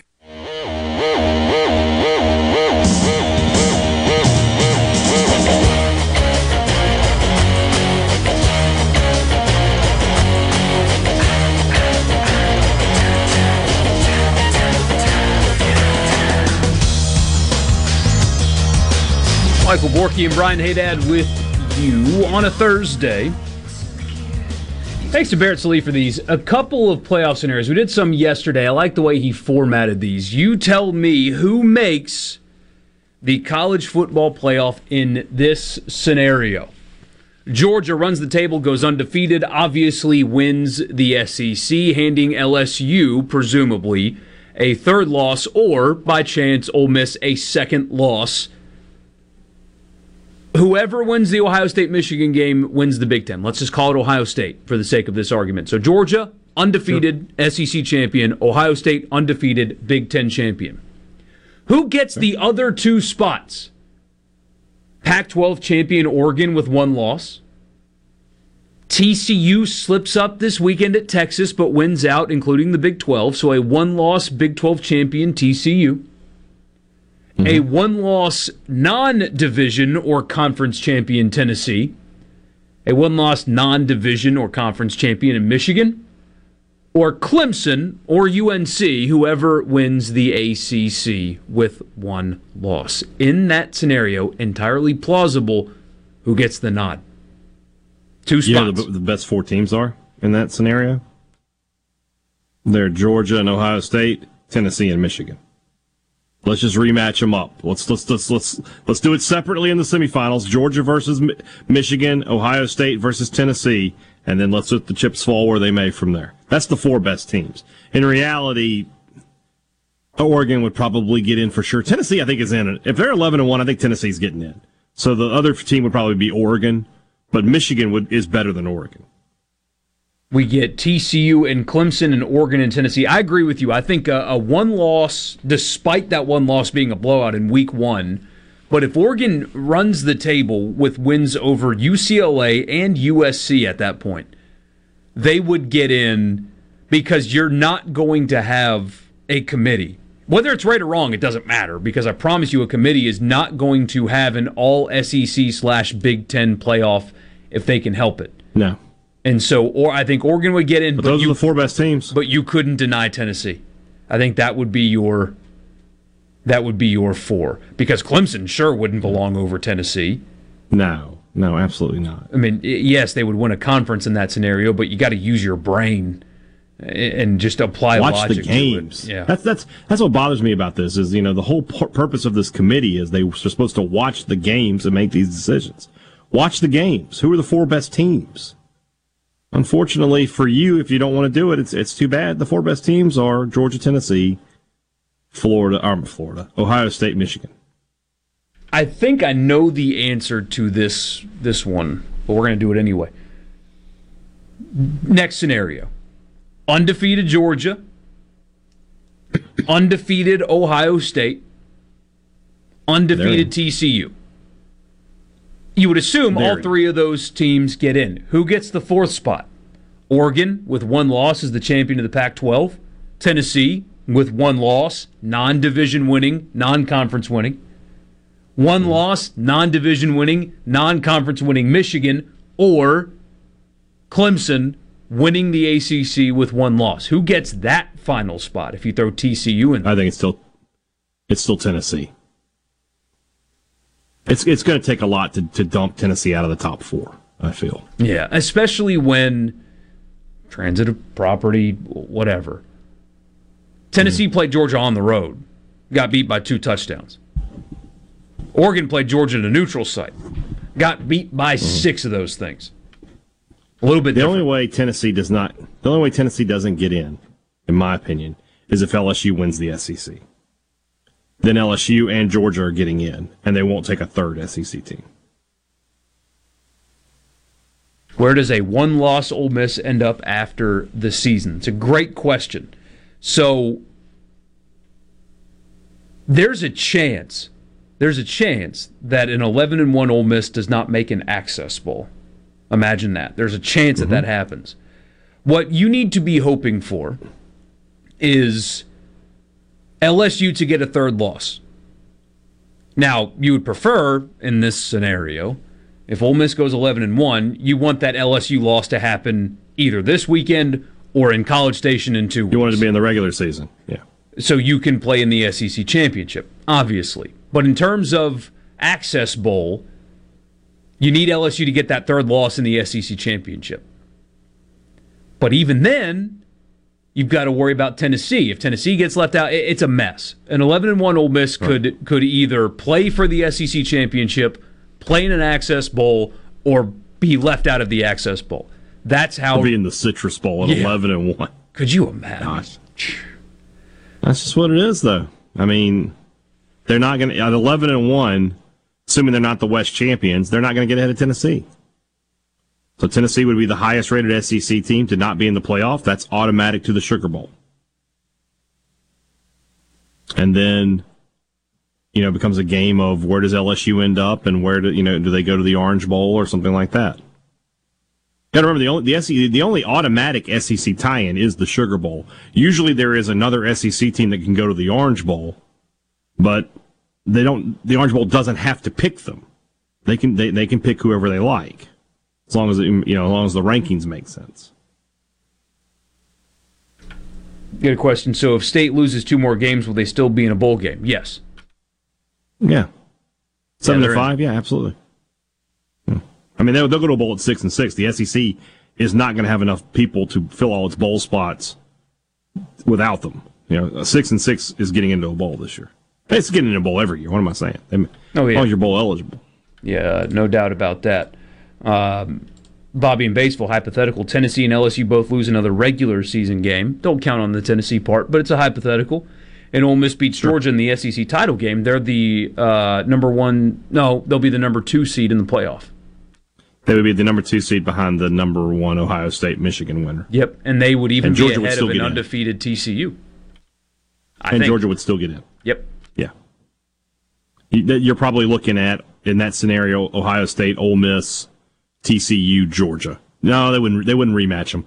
They wouldn't rematch them first round. They would make Georgia the three and and TCU the four. That would be in the Peach Bowl too, wouldn't it? I think so. Yeah. just just reliving that day. I'm sure Ole Miss fans have, have always wanted to And of course, we get the message. get some revenge finally. well, Ole Miss isn't going at eleven and one. Ooh, you No. get Zach Evans versus uh, TCU too. Ooh, that'd be fun. Storylines writing themselves. Yes, we, we know it's. a- I'm sorry. It, it says, "Well, Ole Miss ain't going eleven and one." Well, probably not, but Probably not. we we were asked, so we answered. That's how this works. If you want to ask us about Mississippi State running the table, we'll talk about that too. Uh, we don't discriminate around here. It's not our thing. That is not our thing. Except against Tennessee baseball and uh, maybe Texas A&M a little bit. We will discriminate against them. yeah, if you if yeah, If you, if you wear a hat that says "Daddy," we, we will discriminate against you. Oh man, yes. It- mm. I wonder if they're going to keep that going. I assume so. Right? Well, no, then the then the NCAA rule on that that you can't have oh, right. props No props. Which, yeah, of course they did. They're so lame. Which I'm not a huge fan of, but whatever. Uh, funny Is story. there another scenario we're not we're not talking about? By the way, is there another? I don't think so. I mean, uh, unless we're, we want to get into stupid chaos, like Ohio State loses this weekend and Michigan Well, I mean, loses to we- Iowa we- you or whatever. Yeah, we're not going to. What about one loss USC? One loss U- UCLA wins the Pac-12. I think they would just simply replace Oregon in the scenarios that we've discussed. Okay. I assume so. Well, I mean, you know, you say that, but Oregon is currently what fifth? and and you've got eight and twelve. Can can UCLA? I mean, I guess they would because they would beat USC Yeah. and beat Oregon. They they should jump up, but I mean, what if they only jump up to like six? Hmm. And then you get your your reward is you get to play a bowl game in your home stadium. Congrats. Woohoo! Yeah, You're playing Penn State. sounds great. Uh, Yeah. for, for as long as Twitter's still alive, we get some cool moments like this. So the Panthers Falcons tonight, if you feel like watching it, um, I guess if you want to know what prison is like, you, you can watch Panthers Falcons tonight because that that's it's going to feel Steelers like jail. Saints this weekend, right? I mean, my Oh, gosh. But uh, cool story. So Jake Matthews plays for the Falcons. Uh, his wife Maggie uh, has been pregnant and due any day. She had the baby yesterday, I believe, late yesterday, just in time for him to hop on an airplane and play tonight. She puts on Twitter, "Baby boy is safely delivered, and Jake Matthews is safely delivered uh, to the plane to Charlotte. Rise up, Falcons! I did my best." It's pretty cool stuff. Uh, that actually happened earlier today. So he flew out today, got to be there for his son's birth in the morning, and tonight he's going to be playing in an NFL game. That's uh, that's pretty cool. Um, again, it's good stuff. I wouldn't recommend you watch that game because it's going to be a terror, a, a brand of football that's so bad you won't recognize it as the sport. It might look like rugby to you, but uh, Jake Matthews is going to be riding that dad high tonight. So pretty cool story there. One more segment with you, Sports Talk Mississippi, when we come back.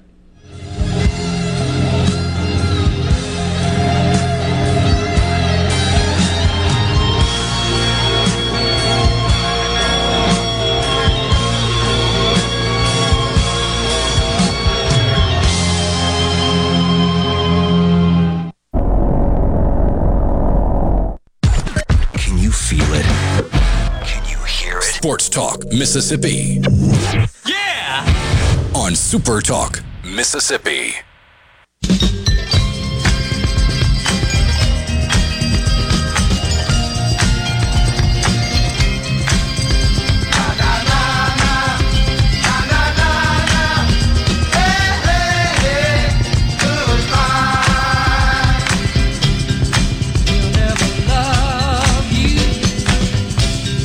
Michael Borky Brian Haydad with you one more time. Jason on the text lines talking about WrestleMania. Is there a big wrestling thing tonight? No, not tonight. No. Ah. WrestleMania is in April. When's the next big one? Uh, first next weekend. I think Full Gear is next weekend for AEW. MJF versus Jon Moxley for the AEW World Heavyweight Title. You gonna be watching? You would like? Oh yeah, The East Tennessee State You would game like will end MJF. at like two forty-five. So yeah. I'm good. Yeah, you would like MJF. MJF would be an Ole Miss fan because his catchphrase is "I'm better than you, and you know it."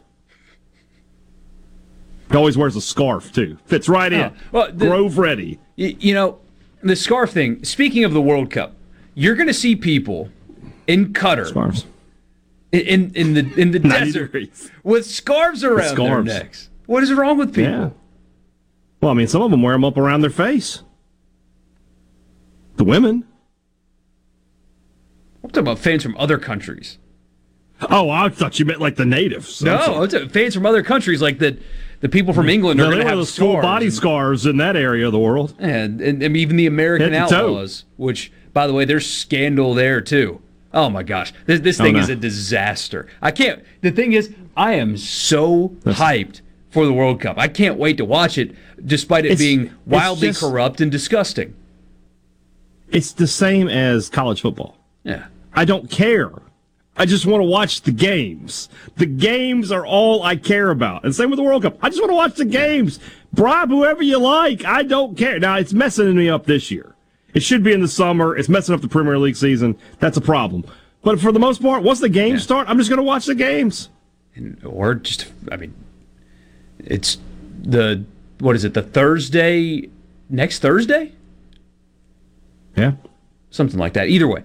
Uh, so the the supporters group, the American Outlaws, they have chapters all over. Uh, somebody involved signed up for like a we're going to pay for you to have hotel accommodations to come visit Qatar, but you've got to post really positive stuff stuff about your visit on social media, kind of thing. Where Yeah. it's like you Yeah. come here and we'll pay for it, but we own you. And they, they got Yeah. they got involved in that, and there was a big scandal because you Uh. shouldn't. Uh, you know. It's like the Twitter blue. It's like just paying for stupidity. Oh well. Well, you you So, can. I like get, the English team, man. I don't know. I don't know. It's a good squad. Yeah, all, Three Chelsea guys. just just win two, beat Iran and beat Wales, and and whatever happens with England happens, and you're moving on. I'm picking Argentina to win it all. Yeah, over Brazil. I think this is Messi's. I think this is Messi's last go. He's going to make a. He's to make a magic moment. I think. He's never won one. Yeah, that's crazy to think about. This is probably Messi and Ronaldo's last uh, World Cup. Oh, Ronaldo's just a uh, a cherry picker anyway. Don't don't be like that. Guy's a good play. Guy's a great player. He just cleans Don't up other people's misses. Yeah, but he all but he's don't act like he hasn't made ridiculous shots through his career. Don't act. Kyle says we should have a, a 5K in your honor and call it the chicken run. But he he wants to say that he's not calling you a chicken, but from your chicken story. I have a chicken story. I- What I'm having a hard time story? remembering what that is too. I don't know what it is. We can have a 5K, and I will be the Grand Master of ceremonies, but uh, I will not be participating. Instead, I, I'll just stand on a, uh, on a on a on a box and just yell at people like, "Hurry it up! Let's go, slowpokes!" What is my chicken story? I don't know. Jake Matthews, by the way, just arriving. He's running into the stadium to get dressed so we can play tonight. He just got to Charlotte. That's uh, that's really Get cool. him taped up. That's Yeah. that's really cool. But uh, anyway, uh, we appreciate you guys being part of the show today. Of course, we've got a regular Friday show. Richard will be in Philadelphia, but he'll be with us, I believe, in Philly. Right? Isn't that what he said? Either way, he'll be with I us tomorrow. that's correct, yes. We'll talk high school football with Will. We'll get picks with Bruce. We'll do two questions: Mississippi State and Georgia. Saturday night, Ole Miss and Alabama. I mean, Alabama and Georgia are are in our state this weekend. I mean, there, there's there's so much other stuff going on that it's kind of hard to put into perspective. That you know, back in July, this is what we were waiting for, right?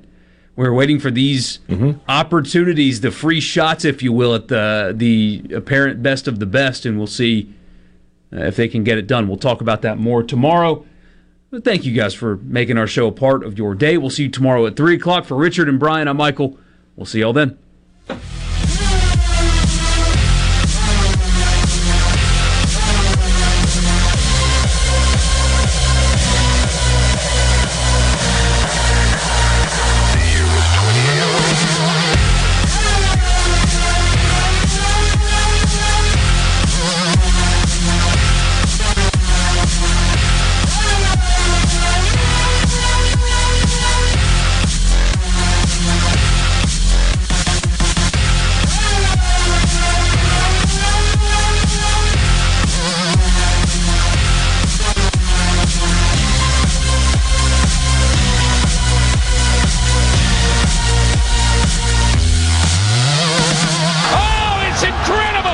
Business is tough. If you're struggling with HR benefits and payroll, you're not alone. Many businesses just don't have the resources to keep up. That's where MWG Employer Services comes in. We provide a full range of employer services with everything from payroll to benefits to HR services and compliance and can create a custom plan that fits your needs and budget. We're a Mississippi based company that can help you focus on what you do best growing your business. Call MWG Employer Services today at 601 206 7966 or go to MWGEmployerServices.com. A SuperTalk Mississippi media production.